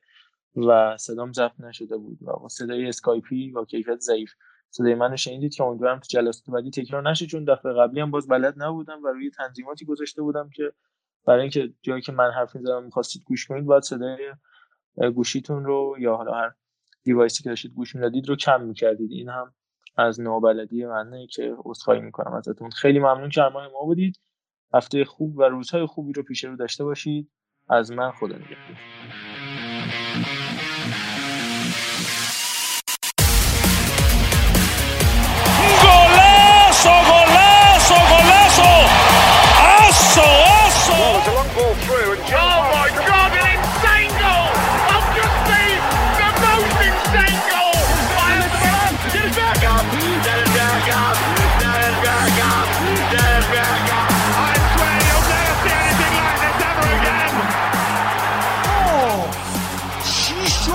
بازی چیه این فوتبال اصلا نفس بس یا بابا یا بابا یا بابا یا بابا یا بابا یا بابا